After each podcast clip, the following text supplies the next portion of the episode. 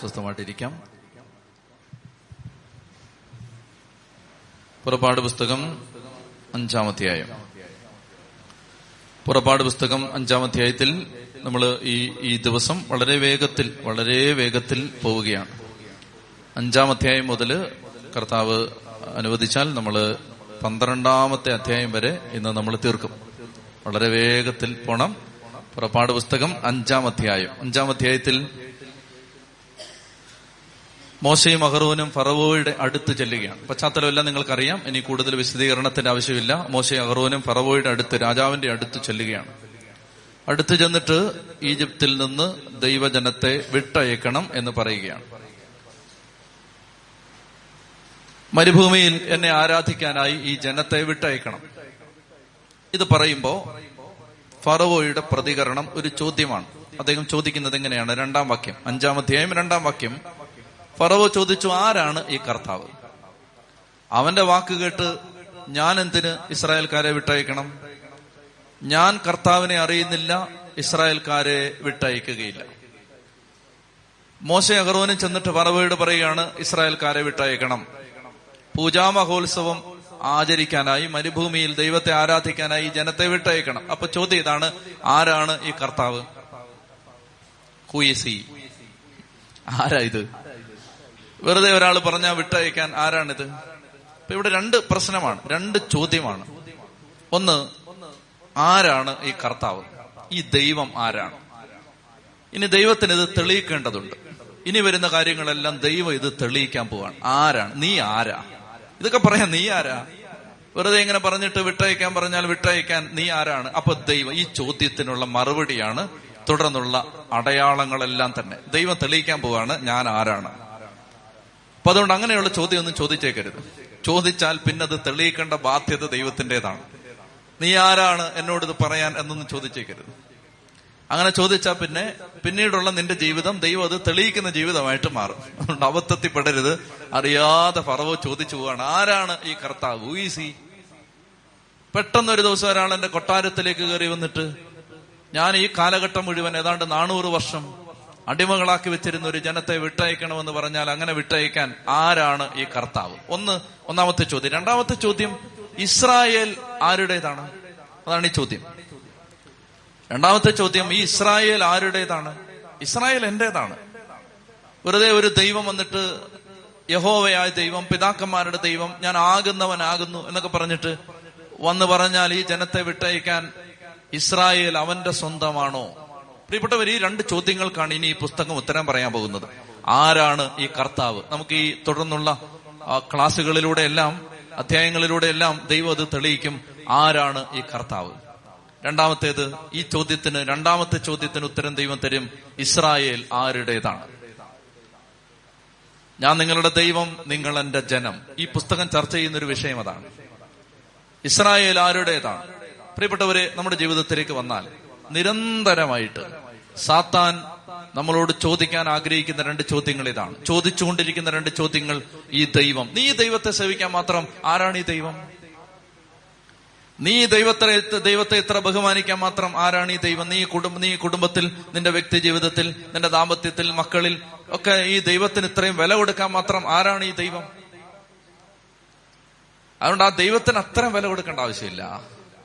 ദൈവത്തിന് അത്രയും സമയം കൊടുക്കേണ്ട ആവശ്യമുണ്ടോ? ദൈവത്തിന് അത്രയും മണിക്കൂറുകൾ കൊടുക്കേണ്ട ആവശ്യമുണ്ടോ? മനുഷ്യൻ എന്തെല്ലാം കാര്യം വേറെ ചെയ്യാൻ കിടക്കുന്നത് ദൈവത്തിന് അത്രയും പ്രാധാന്യം കൊടുക്കേണ്ട കാര്യമുണ്ടോ? നീ ഇത്രയും ദൈവത്തെ ആരാധിക്കേണ്ടതുണ്ടോ? ചോദിക്കുന്നത് കേട്ടിട്ടില്ലേ കെട്ടിയമാര് നീ എന്തോ ഇത്രയും പ്രാർത്ഥിക്കേണ്ട ആവശ്യമുണ്ടോ? ചോദിക്കുന്നത് കേട്ടിട്ടില്ലേ ചേച്ചിമാര്? ഇത്രയും നിങ്ങൾ ഇത്രയും കിടന്ന് ചാവേണ്ട കാര്യമുണ്ടോ? കർത്താവെന്ന് പറഞ്ഞുകൊണ്ട്. ചെത്തി പറഞ്ഞേ. ഹാലേ ലുയാ അപ്പൊ ഇതാണ് ഒരു ചോദ്യം. ആരാണ്? നീ ഇത്രയും വില കൊടുക്കാൻ മാത്രം ആരാണ് ഇയാൾ? നമ്മുടെ ബാധ്യതയാണ് ജീവിതം കൊണ്ട് ഇത് തെളിയിക്കണം. ആരാണിത്? ഈ ദൈവത്തെ നമ്മൾ ഇത്രയും സ്നേഹിക്കാൻ ഈ ദൈവത്തിന് ഒരു ജീവിതം കൊടുക്കാൻ ഈ ദൈവത്തിന് വേണ്ടി നമ്മൾ സഭയുടെ ചരിത്രം മുഴുവൻ പരിശോധിച്ചാൽ രാജാക്കന്മാര് വലിയ പ്രഭു കുടുംബത്തിൽപ്പെട്ടവര് പണ്ഡിതന്മാര് ലോകത്തിന്റെ ജ്ഞാനവും ലോകത്തിന്റെ മാനദണ്ഡങ്ങളും അനുസരിച്ച് ഉന്നത നിലയിൽ ഉന്നത ശ്രേണിയിൽ എത്തപ്പെടാൻ സാധ്യതയുണ്ടായിരുന്ന മനുഷ്യര് ജീവിതം ഇങ്ങനെ വലിച്ചെറിഞ്ഞു കൊടുക്കുകയാണ് കർത്താവിന്. പൗലുശ്രീക പറയുന്നത് പോലെ എബ്രായരിൽ നിന്ന് ജനിച്ച ഗബ്രായൻ ബെഞ്ചമിൻ ഗോത്രത്തിൽ പിറന്നവൻ താർസൂസ് എന്ന തുറമുഖ നഗരത്തിൽ ജനിച്ചവൻ പതിനാല് ഭാഷ അറിയാവുന്നവൻ ജന്മന റോമ പൗരൻ പരിസേയൻ നിലനിന്ന മതത്തിൽ ജീവിച്ചിരുന്നെങ്കിൽ പ്രധാന പുരോഗതിനോളം വളരാൻ സാധ്യതയുണ്ടായിരുന്നവൻ എനിക്ക് ലാഭമായിരുന്ന ഇവയെല്ലാം. എന്റെ ക്രിസ്തുവിനെ കുറിച്ചുള്ള സ്നേഹത്തെ പ്രതി ഉച്ചിഷ്ടം പോലെ ഞാൻ വലിച്ചെറിഞ്ഞു. അങ്ങനെ സ്വന്തം ജീവിതത്തെ ഈ ദൈവത്തിന് വേണ്ടി ഒരു കളിപ്പന്ത് പോലെ വലിച്ചെറിഞ്ഞു കൊടുത്ത എറിഞ്ഞുകൊടുത്ത് കർത്താവിന് വേണ്ടി ഇറങ്ങിത്തിരിച്ച കോടിക്കണക്കിന് മക്കളുണ്ട് ഈ സഭയിൽ. സഭയ്ക്കൊരു തകർച്ച വരുമ്പോ സഭയ്ക്കൊരു ഭീഷണി വരുമ്പോ സഭയിൽ ആരെങ്കിലും വീണു എന്ന് കേൾക്കുമ്പോ അവരെയല്ല നോക്കേണ്ടത്. വീരോചിതമായ ജീവിതം നയിച്ച് നക്ഷത്ര ശോഭയോടെ പ്രകാശിക്കുന്ന കോടിക്കണക്കിന് ആളുകൾ ഈ സഭയിലുണ്ട്. അവരെ നോക്കണം. ചെത്തി പറഞ്ഞേ ഹാലേ ലുയാ ഹാലേ ലുയാ അടിതെറ്റിയവരെയും വീണവരെയും കാലിടറിയവരെയും നോക്കരുത്. നോക്കേണ്ടത് ആരെയെന്നറിയാമോ തെരുവേദികളിൽ പ്ലക്കാർഡ് പിടിച്ചു നിൽക്കുന്നവരെ നോക്കരുത്. നോക്കേണ്ടത് ആരെയാണെന്നറിയാമോ അല്ലെ വിചാരണ ചെയ്യപ്പെടുന്നവരെ നോക്കരുത്. നോക്കേണ്ടത് ഈ വീരോചിതമായിട്ട്. ഈ ജീവിതം നയിച്ച് കർത്താവിന് വേണ്ടി ജീവിതം ഒരു ചാവേറിനെ പോലെ എറിഞ്ഞു കൊടുത്തിട്ട് കർത്താവിന് വേണ്ടി നേട്ടമായിരുന്നതെല്ലാം ലാഭമായിരുന്നതെല്ലാം ഉച്ചിഷ്ടം പോലെ വലിച്ചെറിഞ്ഞിട്ട് കർത്താവിന് വേണ്ടി ജീവിതം കൊടുത്ത കോടിക്കണക്കിന് നക്ഷത്ര വിളക്കുകൾ പ്രകാശഗോപുരങ്ങൾ ഈ സഭയിലുണ്ട്. ചോദ്യം ഇതാണ് ആരാണ് ഈ കർത്താവ്? ചോദിക്കും ദൈവം നിങ്ങൾ നിങ്ങളുടെ ജീവിതം ദൈവത്തിന് കൊടുക്കാൻ തുടങ്ങും. നിങ്ങൾ മധ്യസ്ഥ പ്രാർത്ഥനയ്ക്ക് വരാൻ തുടങ്ങുമ്പോൾ നിങ്ങൾ രണ്ട് ഒരു പത്ത് മണിക്കൂർ കൂടുതൽ കർത്താവിന് വേണ്ടി ജീവിക്കാൻ തുടങ്ങുമ്പോൾ നിങ്ങളുടെ വീട്ടിൽ ഭാര്യ ചോദിച്ചു തുടങ്ങും ആരാണ് ഈ കർത്താവ്? നിങ്ങൾ ഇത്രയും മെനക്കെടാൻ ആരാണ് ഈ കർത്താവ്? ഭാര്യ ചോദിച്ചു തുടങ്ങും ഭർത്താവ് ചോദിച്ചു തുടങ്ങും നീ ഇങ്ങനെ ഈ പുസ്തകമായിട്ട് കയറി ഇറങ്ങി നടക്കാൻ ആരാണ് ഈ കർത്താവ്? അപ്പൊ ഈ ചോദ്യമാണ് ചോദിക്കുന്നത്. ഫറവോയുടെ ചോദ്യം ഇത് സാത്താന്റെ ചോദ്യമാണ്. ആരാണ് ഈ കർത്താവ്? പ്രിയപ്പെട്ട സഹോദരങ്ങളെ ഈ ചോദ്യത്തിൽ നിങ്ങൾ മടുക്കരുത്. മോശയാകറോനും അത് കേട്ടിട്ട് ആ ശരിയാണല്ലോ. ആരാണ് ഈ കർത്താവ്? ആ അങ്ങനാണല്ലോ. എന്നാ പിന്നെ വേണ്ട. പൊക്കളയാം. എന്നൊന്നും വിചാരിച്ചില്ല. അവർ ഉറച്ചു നിന്നു. പാറ പോലെ നിൽക്കുകയാണ്. നമ്മൾ ഇനി കാണാൻ പോവാണ്. ഒന്നിനു മീതെ ഒന്നായി പ്രതികൂലങ്ങളുടെ ആ പ്രതിബന്ധങ്ങളുടെ നിര വർദ്ധിക്കുമ്പോഴും അജയ്യമായിട്ട് നിൽക്കുകയാണ്. തടസ്സം ഇങ്ങനെ നിൽക്കുകയാണ് മുമ്പിൽ പ്രതിബന്ധം നിൽക്കുകയാണ്. പ്രതികൂലം നിൽക്കുകയാണ്. തോറ്റുകൊടുക്കാൻ മനസ്സില്ലാതെ അചഞ്ചലമായ വിശ്വാസത്തോടെ മോശ അഹറോനും ഇങ്ങനെ പാറ പോലെ നിൽക്കുകയാണ്. ചെത്തി പറഞ്ഞേ ഹാലേലുയാ ഹാലേലുയാ. പ്രതികൂലങ്ങൾ ചെറിയ പ്രശ്നങ്ങൾ പ്രതിബന്ധങ്ങൾ തടസ്സങ്ങൾ തകർച്ചകൾ ഇത് കണ്ടിട്ട് മനസ്സ് മടുക്കരുത്. അപ്പോ ചോദിക്കും സാത്താൻ ആരാണ് ഈ കർത്താവ്? രണ്ട് നീ ആരുടേതാണ്? നീ ഇങ്ങനെ ദൈവത്തെ മാനിക്കാൻ ദൈവത്തിന് സമയം കൊടുക്കാൻ തുടങ്ങുമ്പോ ചോദ്യം നീ ആരുടേതാണ്? നീ ദൈവത്തിന്റെതാണോ? നിന്റെ ഉടമസ്ഥാവകാശം ആരുടേതാണ്? ബൈബിളിൽ എന്റെ അഭിഷിക്തരെ തൊട്ടുപോകരുത് എന്ന് പറയുന്ന ഒരു വാക്കുണ്ട്. കേട്ടിട്ടുണ്ടോ? എന്റെ അഭിഷിക്തരെ ഞങ്ങൾ അച്ഛന്മാര് നിങ്ങൾ തെറി വിളിക്കാതിരിക്കാൻ വേണ്ടി കോട്ട് ചെയ്യുന്ന ഒരു വചനമാണ്. എന്റെ അഭിഷിക്തരെ തൊട്ടുപോകരുത്. അത് അച്ഛന്മാരെ തൊടരുത് എന്ന് പറയുന്ന വചനമൊന്നുമല്ല. ചുമ്മാ അച്ഛന്മാര് നിങ്ങളെ വഴിതെറ്റിക്കാൻ വേണ്ടി നിങ്ങളെ നിങ്ങളെ കളി കളിപ്പിക്കാൻ വേണ്ടി പറഞ്ഞു. അച്ഛന്മാര് തുടരുതെന്ന് പറയുന്ന വചനമൊന്നും അല്ലത്. എന്റെ ദൈവജനത്തെ തുടരുതെന്നാണ് എന്റെ അർത്ഥം. മാമോദീസ മുങ്ങിയ ആരെയും തുടരുതെന്നാണ് എന്റെ അർത്ഥം. അച്ഛന്മാരെ മാത്രം തുടരുതെന്നൊന്നുമല്ല. എന്റെ അഭിഷിക്തരെ തൊട്ടുപോകരുത്. എന്റെ ജനത്തിന് ഒരു ഉപദ്രവം ചെയ്യരുത്. അങ്ങനെയാണ് വചനം. അതിനകത്ത് എനിക്കിഷ്ടം. എന്റെ ബൈബിളിൽ ഞാൻ അടിയിൽ വരയ്ക്കുന്ന ഇവിടെ അറിയാമോ എന്റെ അഭിഷിക്തരെ തൊട്ടുപോകരുത്. അഭിഷിക്തരെ ആണോ? തൊട്ടുപോകരുത് ആണോ? അല്ല. എന്റെ ഹും ഡു യു അന whom do I belong to ഞാൻ ആരുടേതാണ്? ഞാൻ എന്റെ ദൈവത്തിന്റെതാണ്. ഭർത്താവിന് നിങ്ങളെ കുറിച്ച് ഒരു വിലയില്ല. ഹോ ഈ വൃത്തികെട്ട ജന്തു എന്നാണ് നിങ്ങളെ വിളിക്കുന്നത്. കണ്ട അങ്ങനെ അല്ല വിളിക്കരുത് അങ്ങനെ. അപ്പൊ ഈ വൃത്തികെട്ട ജന്തു എന്ന് പറഞ്ഞാൽ നിങ്ങളെ വിളിക്കുന്നതെന്ന് വെച്ചോ നിങ്ങളെ ഭാര്യയെ വിളിക്കുന്നത്. ഓ ഈ സാധനം അല്ലെങ്കിൽ ശവം. അങ്ങനെ അങ്ങനെ വിളിക്കരുത്. ഞാൻ വിളിക്കുന്ന പറയാണ്. അങ്ങനെ വിളിക്കുന്ന സമയത്ത് നിങ്ങൾ എന്താ പറയുക നമ്മുടെ ഒരു സങ്കടം എന്താ? നമുക്കൊരു വിലയില്ല.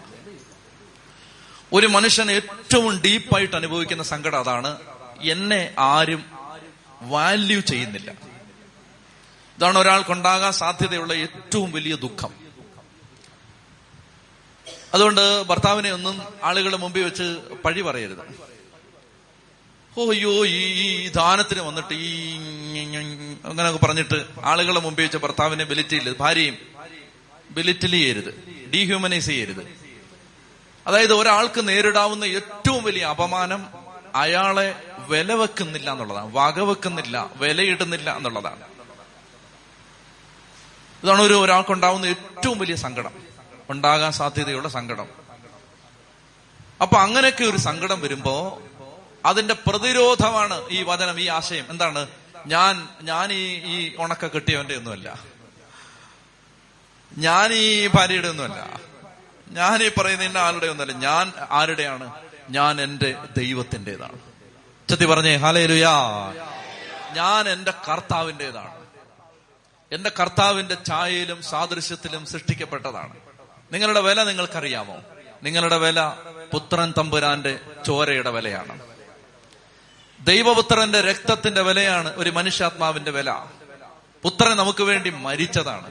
നമ്മുടെ വില എന്ന് പറഞ്ഞാൽ യേശുവിന്റെ ചോരയുടെ വിലയാണ്. മനുഷ്യരിടുന്ന വിലയൊന്നും അല്ലത്.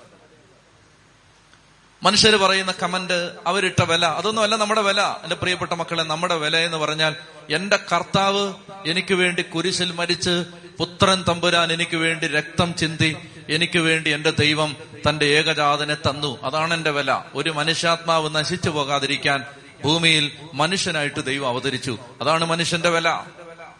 ഭർത്താവിട്ട വിലയല്ല ഭാര്യ ഇട്ട വിലയല്ല സമൂഹം ഇട്ട വിലയല്ല സഭയിട്ട വിലയല്ല ദൈവം ഇട്ട വിലയാണ് നിന്റെ വില. നിന്റെ വില കർത്താവിട്ട വിലയാണ്. ചെത്തി പറഞ്ഞേ ഹാലേലുയാ. അതുകൊണ്ട് ഈ രണ്ട് ചോദ്യങ്ങൾ ചോദിക്കുകയാണ് പറവോ ഈ ഈ ദൈവത്തെ ഞാൻ അനുസരിക്കാൻ അവനാരാ? അവൻ പറയുമ്പോൾ ഞാൻ ഈ ജനത്തെ വിട്ടയക്കാൻ അവനാരാണ്? അതുപോലെ തന്നെ ചോദിക്കുകയാണ് നിങ്ങൾ ആരുടേതാണ്? നിങ്ങൾ ഇവിടുന്ന് ആരെങ്കിലും വന്ന് പറയുമ്പോൾ ഉടനെ ഇറങ്ങിപ്പോവാൻ നിങ്ങൾ അവന്റെയാണോ? സാത്താൻ അന്നും ഇന്നും ചോദിച്ചുകൊണ്ടിരിക്കുന്ന ചോദ്യം അതാണ് ദൈവം ആരാണ്? നിങ്ങൾ ആരുടേതാണ്? നാല് മുതൽ പത്തൊമ്പത് വരെയുള്ള വാക്യങ്ങൾ.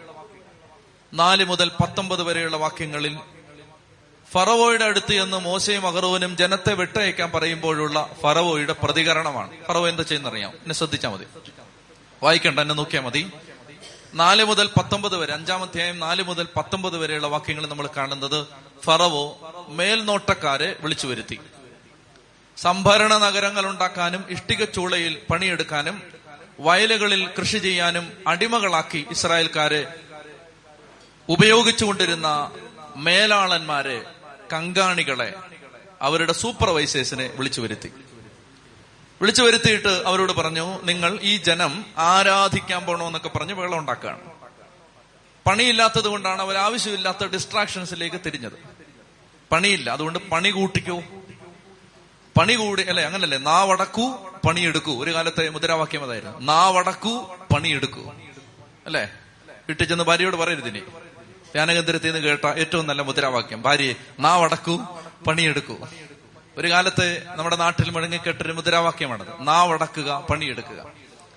അപ്പൊ പണി കുറഞ്ഞുകൊണ്ടാണ് ഈ നാവ് ഇങ്ങനെ ഇട്ട് ആരാധിക്കാൻ പോകണം പ്രാർത്ഥിക്കാൻ പോകണം സ്തുതിക്കാൻ പോകണം എന്നൊക്കെ പറയുന്നത് പണിയൊന്നും ഇല്ലാത്തതുകൊണ്ടാണ് അതുകൊണ്ട് പണി കൂട്ടിക്കൊടുത്തു. അപ്പൊ അവരോട് പറഞ്ഞു ഈ ജനത്തിന് നിങ്ങൾ കൂടുതൽ ഇഷ്ടിക ഉണ്ടാക്കാൻ നിർബന്ധിക്കണം. കൂടുതൽ ഇഷ്ടിക ഉണ്ടാക്കാൻ നിർബന്ധിക്കുമ്പോ ഇഷ്ടിക ഉണ്ടാക്കാൻ വൈക്കോൽ കൊടുക്കുന്നുണ്ട് അത് കൊടുക്കരുത്. അസംസ്കൃത വസ്തു കൊടുക്കരുത് ഔട്ട്പുട്ട് കിട്ടണം. ഉൽപ്പന്നം കിട്ടണം അതിന്റെ അസംസ്കൃത വസ്തു തരില്ല. അപ്പൊ പിന്നെ വെറുതെ വായുവിൽ നിന്ന് കട്ട ഉണ്ടാക്കാൻ പറ്റുമോ? പറ്റില്ല. വൈക്കോൽ വേണം. വൈക്കോൽ എവിടുന്ന്? ഇത് അവിടെ എവിടെ കൊണ്ട് പോയി ശേഖരിച്ചു. മനസ്സിലാവുന്നുണ്ടോ? അപ്പൊ പണി കൂടി. ഇസ്രായേൽക്കാര് വൈക്കോൽ ശേഖരിക്കാൻ പോയി. വൈക്കോൽ ശേഖരിച്ചുകൊണ്ട് വന്നു. എന്നിട്ട് അത് ചുമന്നുകൊണ്ട് വന്ന് ഇഷ്ടിക ചൂളയിൽ അതെല്ലാം എങ്ങനെയോ ഇഷ്ടിക ഉണ്ടാക്കുക. അപ്പൊ ഇഷ്ടിക ഉണ്ടാക്കിയിട്ട് വൈകുന്നേരം കണക്ക്. നീ എത്ര ഇഷ്ടിക ഉണ്ടാക്കി? അഞ്ഞൂറ്. നീ ഇരുന്നൂറ്. നൂറ്. ഇന്നലെ അറുന്നൂറ് ഉണ്ടാക്കിയില്ലടാ. ഇന്ന് അഞ്ഞൂറേ ഉള്ളൂ ആട്ടി. അപ്പൊ പറഞ്ഞു സാർ ഇന്നലത്തെ സാഹചര്യം അല്ല ഇന്നത്തെ സാഹചര്യം. എന്താ? ഇന്ന് വൈക്കോൽ ഇന്നലെ രാവിലെ പത്ത് മണിക്ക് ജോലിക്ക് ജോയിൻ ചെയ്യുമ്പോൾ വൈക്കോൽ റെഡിയായിരുന്നു. ഇന്ന് വൈക്കോലില്ല. ഞങ്ങൾ പോയി അന്വേഷിച്ച് അത് കണ്ടുപിടിച്ച് കൊണ്ടുവന്നിട്ടാണ്. അപ്പൊ ഉച്ചയായി. എന്നിട്ടാണ് ഉച്ച കഴിഞ്ഞിട്ടാണ് ഇത്ര ഉണ്ടാക്കിയത്. ശരിക്കും പറഞ്ഞ ഇരുന്നൂറ്റമ്പതേ ഉണ്ടാക്കാൻ പറ്റുമായിരുന്നുള്ളൂ. അടി അറുന്നൂറ് ഉണ്ടാക്കണമെന്ന് പറഞ്ഞിട്ട് അടി. ആരാധിക്കാൻ വിട്ടയക്കാൻ പറഞ്ഞപ്പോ ക്രൂരത പെരുകി. ഞാനൊരു ആത്മീയ സത്യം പറഞ്ഞു തരാം. നിങ്ങൾ ആരുടെയെങ്കിലും വിമോചനത്തിന് വേണ്ടി ശരിക്കും പ്രാർത്ഥിക്കാൻ തുടങ്ങുമ്പോ അവർ നന്നായിട്ട് അങ്ങ് ഇളകും.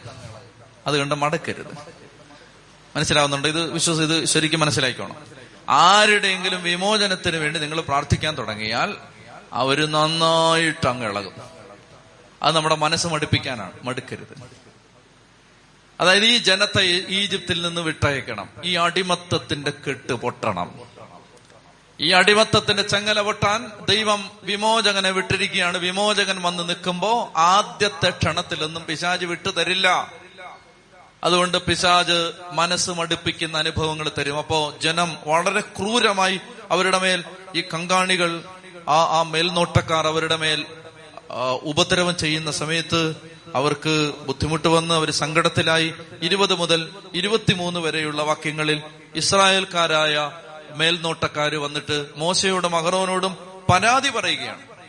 അവർ വന്നിട്ട് പരാതി പറയുകയാണ് നിങ്ങൾ രക്ഷിക്കാനെന്ന് പറഞ്ഞിട്ട് ഞങ്ങളുടെ അടുത്ത് വന്നിട്ട് ഫറവോയുടെയും അവന്റെ സേവകരുടെയും മുമ്പിൽ നിങ്ങൾ ഞങ്ങളെ അവജ്ഞാപാത്രങ്ങളാക്കിയിരിക്കുകയാണ്. ഞങ്ങളെ വധിക്കാൻ നിങ്ങൾ അവരുടെ കയ്യിൽ വാൾ കൊടുത്തിരിക്കുകയാണ്. ഞങ്ങൾ മര്യാദയ്ക്ക് ജോലി ചെയ്ത് ഇവിടെ ജീവിച്ചിരുന്നാണ് അത്യാവശ്യം ഭക്ഷണം കിട്ടിയേനെ. അഞ്ഞൂറ് കട്ട ഉണ്ടാക്കിയാൽ മതിയായിരുന്നു. ഇപ്പൊ അറുന്നൂറ് ഉണ്ടാക്കണം വൈക്കോൽ തരില്ല. സത്യത്തിൽ നിങ്ങൾ രക്ഷിക്കാൻ വന്നാണോ അതോ ഉപദ്രവിക്കാൻ വന്നാണോ നിങ്ങൾ ശരിക്കും ഞങ്ങളെ ബുദ്ധിമുട്ടിക്കാൻ വന്നാണോ പ്രിയപ്പെട്ടവര് മോശയോടും അഹറോനോടും ആ ജനം അവരുടെ പരാതി പറയുന്നു സങ്കടം പറയുന്നു മറുതലിക്കുന്നു. അങ്ങനെ അഞ്ചാമത്തെ അധ്യായം തീരുകയാണ്. അപ്പൊ മോശ എന്ത് ചെയ്യുന്നു? മോശ ചെന്നിട്ട് മോശക്കാരോടെ പറയാനുള്ളൂ? മോശയ്ക്ക് ഈ ജനത്തോട് മര്യാദയ്ക്ക് ഇരുന്നോണം നിന്നെയൊക്കെ പണ്ട് ഞാൻ അടിച്ച് കൊന്ന അറിയാലോ എന്റെ പഴയ കഥയൊക്കെ സ്റ്റോറീസ് നീ അന്വേഷിച്ചോണം.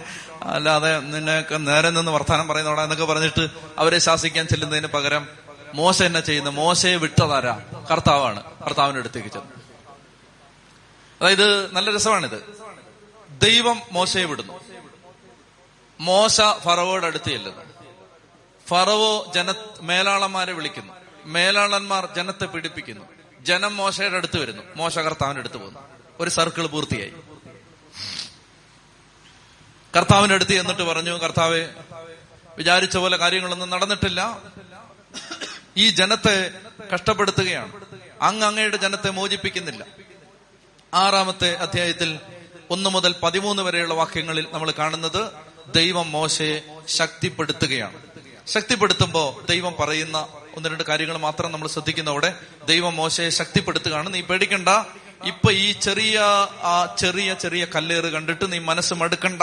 സർവശക്തനായ ദൈവമായിട്ടാണ് അബ്രഹാത്തിനും ഇസഹാക്കിനും യാക്കൂബിനും ഞാൻ പ്രത്യക്ഷപ്പെട്ടത്. എന്റെ പേര് ഞാൻ അവർക്ക് വെളിപ്പെടുത്തിയിരുന്നില്ല. ശ്രദ്ധിക്കുക. ഇതൊരു പ്രധാനപ്പെട്ട കാര്യമാണ്. ശ്രദ്ധിച്ചാലേ മനസ്സിലാവും.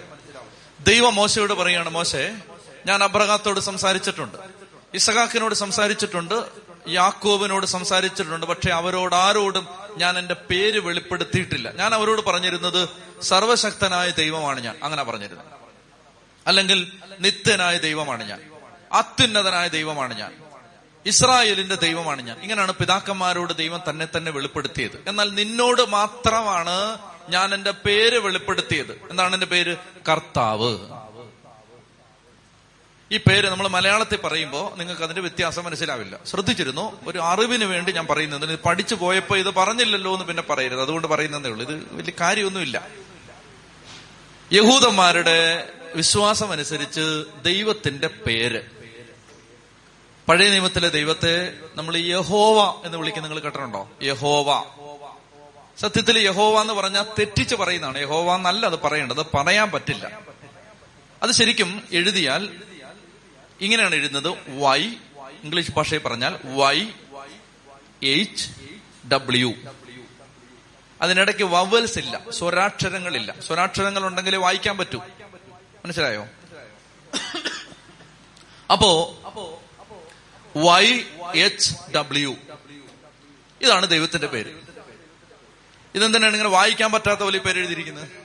വായിച്ചത് വൈ എച്ച് ഡബ്ല്യു വായിച്ചേ നിങ്ങൾ വായിക്കേ. വായിക്കാൻ. അത് വായിക്കാൻ പറ്റില്ല. അത് ഇവിടെ ഒരു പേരെഴുതുമ്പോ അത് വായിക്കണ്ടേ? വായിക്കാൻ പറ്റാത്ത പോലെ പേരെഴുതി എങ്ങനെ വൈ ഡബ്ല്യു ദൈവത്തിന്റെ പേരെന്താണ് വൈ എച്ച് ഡബ്ല്യു എന്ന് പറഞ്ഞാൽ അത് നാണക്കേടല്ല അങ്ങനെ പറഞ്ഞാൽ? നിങ്ങളുടെ ദൈവത്തിന്റെ പേരെന്താണ്? വൈ എച്ച് ഡബ്ല്യു എന്നാണ് ഞങ്ങളുടെ ദൈവത്തിന്റെ പേരെന്ന് പറഞ്ഞാൽ പിള്ളേർക്ക് പോലും അത് നമുക്ക് തലയ്ക്ക് സുഖമില്ലെന്ന് വിചാരിക്കും. പിള്ളേര് പോലും വിചാരിക്കും. അപ്പൊ ഇവിടെ ദൈവത്തിന്റെ പേരെഴുതിയിരിക്കുകയാണ് വൈ എച്ച് ഡബ്ല്യു എന്തിനാ ഇങ്ങനെ പേരെഴുതിയിരിക്കുന്നത്? ദൈവത്തിന്റെ പേര് ആരും പറയാൻ പാടില്ല. മനസ്സിലാവുന്നുണ്ടോ? യഹൂദന്മാരുടെ വിശ്വാസം അനുസരിച്ച് ദൈവത്തിന്റെ പേര് ആരും പറയാൻ പാടില്ല. ആരും പറയരുത്. അപ്പൊ പിന്നെ പ്രാർത്ഥിക്കുന്ന സമയത്ത് അങ്ങനെ പറയും. അങ്ങനെ പറയാൻ വേണ്ടി അവർ ഉപയോഗിച്ചിരുന്ന വാക്കാണ് ആധ്വനായി A D O N A I ആധ്വനായി നിങ്ങൾ പാഷൻ ഓഫ് ക്രൈസ്റ്റ് കണ്ടിട്ടുണ്ടെങ്കിൽ അതിനകത്ത് ആധ്വനായി എന്ന് ഈശോ വിളിക്കുന്ന കേൾക്കാം. ആധ്വനായി എന്നാണ് ദൈവത്തെ വിളിച്ചുകൊണ്ടിരുന്നത്. അതും സാധാരണക്കാർക്ക് പറയാൻ അനുവാദമില്ല. പുരോഹിതന്മാര് ദേവാലയത്തിൽ പ്രാർത്ഥിക്കുന്ന സമയത്ത് മാത്രമേ ആ പേര് പറയാൻ പാടുള്ളൂ. അപ്പൊ അതുകൊണ്ട് അങ്ങനെയായിരുന്നു യഹൂദന്മാരുടെ വിശ്വാസം. അപ്പൊ ആ വൈ എച്ച് ഡബ്ല്യു എന്നതിന് വവൽസ് ഇട്ടതാണ് യാവേ യഹോവ. ശരിക്കും അത് അങ്ങനെ ഇല്ല വവൽസ് ഇല്ല. പിന്നെ ഒരു സമാധാനത്തിന് ആരോ വവൽസ് ഇട്ട് വിളിച്ചതാണ്. അപ്പൊ ദൈവം പറയുകയാണ് ശരിക്കുള്ള എന്റെ പേര് ഇതാണ്. ആ പേര് ഞാൻ പിതാക്കന്മാരോട് വെളിപ്പെടുത്തിയിരുന്നില്ല. നിന്നോട് മാത്രമാണ് ഞാൻ ഈ പേര് പറഞ്ഞത്. എന്റെ ഐഡന്റിറ്റി ഞാൻ ആരാണെന്ന് സത്യത്തിൽ മോശയെ നിന്നോട് മാത്രമേ ഞാൻ വെളിപ്പെടുത്തിയിട്ടുള്ളൂ. അതുകൊണ്ട് നീ ഇതൊന്നും കണ്ട് ഈ ഓലപ്പാമ്പ് കണ്ട് നീ പേടിക്കരുത്. ഇതാണ് ദൈവം പറയുന്ന ഒരു കാര്യം. ഇതിനകത്ത് അഞ്ചാമത്തെ അധ്യായത്തിൽ ആദ്യത്തെ വാക്യങ്ങളിൽ ദൈവം പറയുന്ന ഒരു കാര്യം അതാണ്. പതിമൂന്ന് വരെയുള്ള വാക്യങ്ങൾ. പതിനാല് മുതൽ ഇരുപത്തേഴ് വരെയുള്ള വാക്യങ്ങൾ. നിങ്ങൾ വിചാരിക്കും അച്ഛൻ ഉഴപ്പാന്ന് വിചാരിക്കരുത്. ഇതിനകത്ത് ഇത് ചരിത്രമാണ്. ഇതിങ്ങനെ പറഞ്ഞു പോകാനുള്ളതേ ഉള്ളൂ. വിശദമാക്കേണ്ട കാര്യങ്ങൾ വരുമ്പോൾ ഞാൻ ഒത്തിരി സമയമെടുക്കും. അല്ലാതെ ഇതെല്ലാം കൂടെ പറയാൻ പോയാൽ ഇനി വരാൻ പോകുന്ന വംശാവലിയാണ്. അത് വായിച്ചാൽ നിങ്ങൾക്കും ഭ്രാന്താവും എനിക്കും ഭ്രാന്താവും. അതുകൊണ്ട് നമ്മൾ അങ്ങനെയുള്ള കാര്യങ്ങളെല്ലാം പെട്ടെന്ന് പടപട പടപടാ പോവും. ഇനി പന്ത്ര പത്ത് മഹാമാരികൾ വരുന്നുണ്ട്. തവള പെരുകി പേൻ പെരുകി അതൊക്കെ നിങ്ങൾക്ക് പേൻ പെരുകി അതൊക്കെ നിങ്ങൾക്ക് അറിയാവുന്നതല്ലേ തലയിൽ അത് ഞാൻ കൂടുതൽ വിശദീകരിക്കേണ്ട കാര്യമുണ്ടോ? അതുകൊണ്ട് അതെല്ലാം ഞാൻ ഓടിച്ചു പോകും അപ്പൊ അതിന്റെ ആശയം എന്താന്ന് പറഞ്ഞിട്ട് പെട്ടെന്ന് നമ്മളങ്ങ് മൂവ് ചെയ്യും. അല്ലെങ്കിൽ നമുക്ക് ഇത് ഓരോന്നും പറഞ്ഞിരിക്കാൻ സമയമില്ല. അടുത്തത് പതിനാല് മുതൽ ഇരുപത്തിയേഴ് വരെയുള്ള വാക്യങ്ങളിൽ പറയുന്നത് മോശയുടെയും അഹറോന്റെയും വംശാവലിയാണ്. മോശയുടെയും അഹറോന്റെയും വംശാവലിയാണ് പതിനാല് മുതൽ ഇരുപത്തിയേഴ് വരെയുള്ള വാക്യങ്ങളിൽ പറയുന്നത്. അവിടെ ശ്രദ്ധിക്കേണ്ട ചില പേരുകൾ മാത്രം ഞാൻ പറയുകയാണ്. നമ്മൾ ശ്രദ്ധിക്കേണ്ട പേരുകൾ ആറാം അധ്യായം ഇരുപത്തിമൂന്നാം വാക്യം വായിച്ചേ. മനസ്സിൽ വായിച്ചാൽ മതി. ആറാം അധ്യായം ഇരുപത്തിമൂന്നാമത്തെ വാക്യം അഹറോന്റെ പുത്രന്മാരെ പറയുകയാണ്. അഹറോൻ അമ്മിനാദാബിന്റെ മകളും നഖ്ഷോന്റെ സഹോദരിയുമായ എലിഷേബായെ ഭാര്യയായി സ്വീകരിക്കുകയും അവളിൽ അവന് നാദാബ് ആ പേരുകൾ ഓർത്തിരിക്കണം. നാദാബ് അബിഹു ഏലയാസർ ഇത്താമാർ എന്നീ പുത്രം. അഹറോന്റെ നാല് മക്കളാണിത്. ആരൊക്കെയാണ്?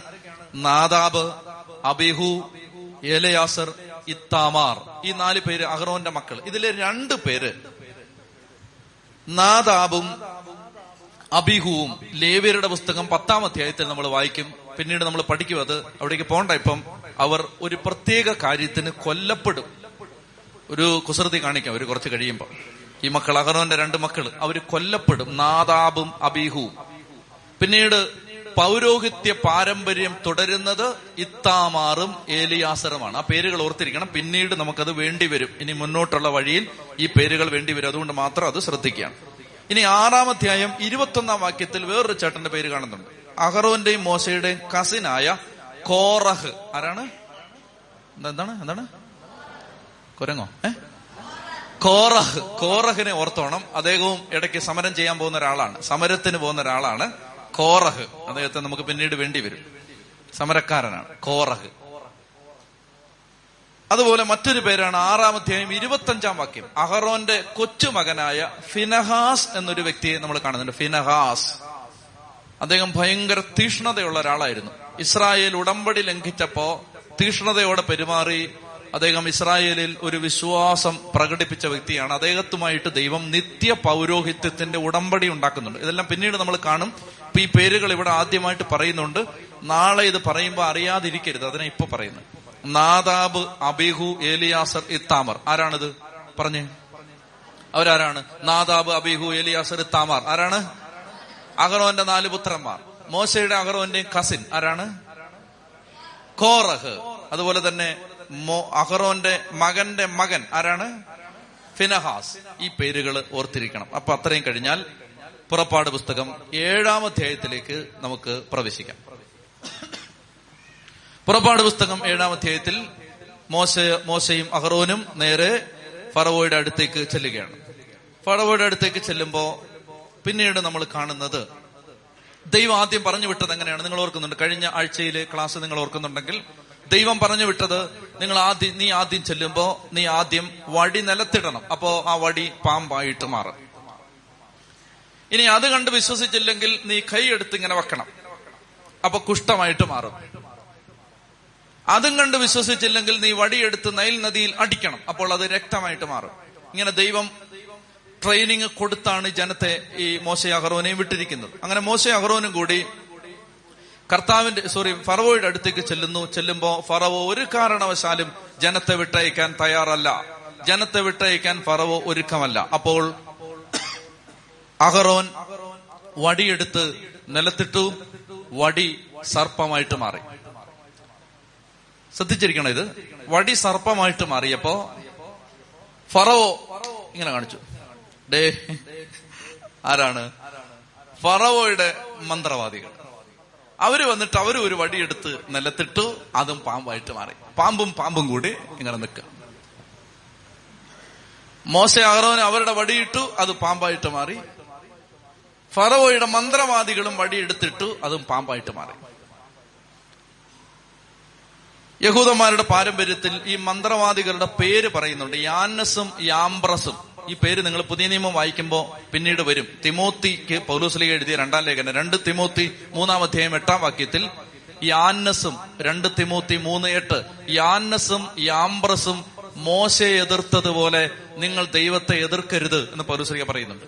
ഈ മന്ത്രവാദികളുടെ പേരാണത്. യാന്നസും യാംബ്രസും രണ്ട് തിമോത്തി മൂന്ന് എട്ടിൽ പിന്നീട് നമ്മൾ കാണും. അപ്പൊ മന്ത്രവാദികളുടെ വടിയും പാമ്പായിട്ട് മാറി. പക്ഷെ അഹറോന്റെ വടി അഹറോന്റെ പാമ്പ് മന്ത്രവാദികളുടെ പാമ്പിനെ വിഴുങ്ങിക്കളഞ്ഞു.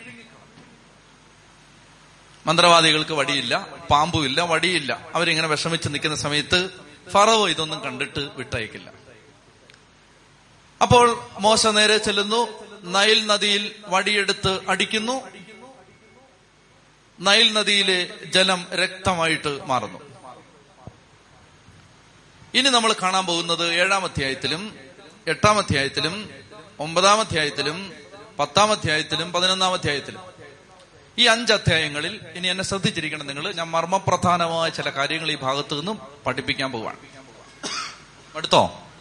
ചതി പറഞ്ഞേ ഹാലേലുയാ. ചതി പറഞ്ഞേ ഹാലേലുയാ. ഹാലേലുയാ. അതായത്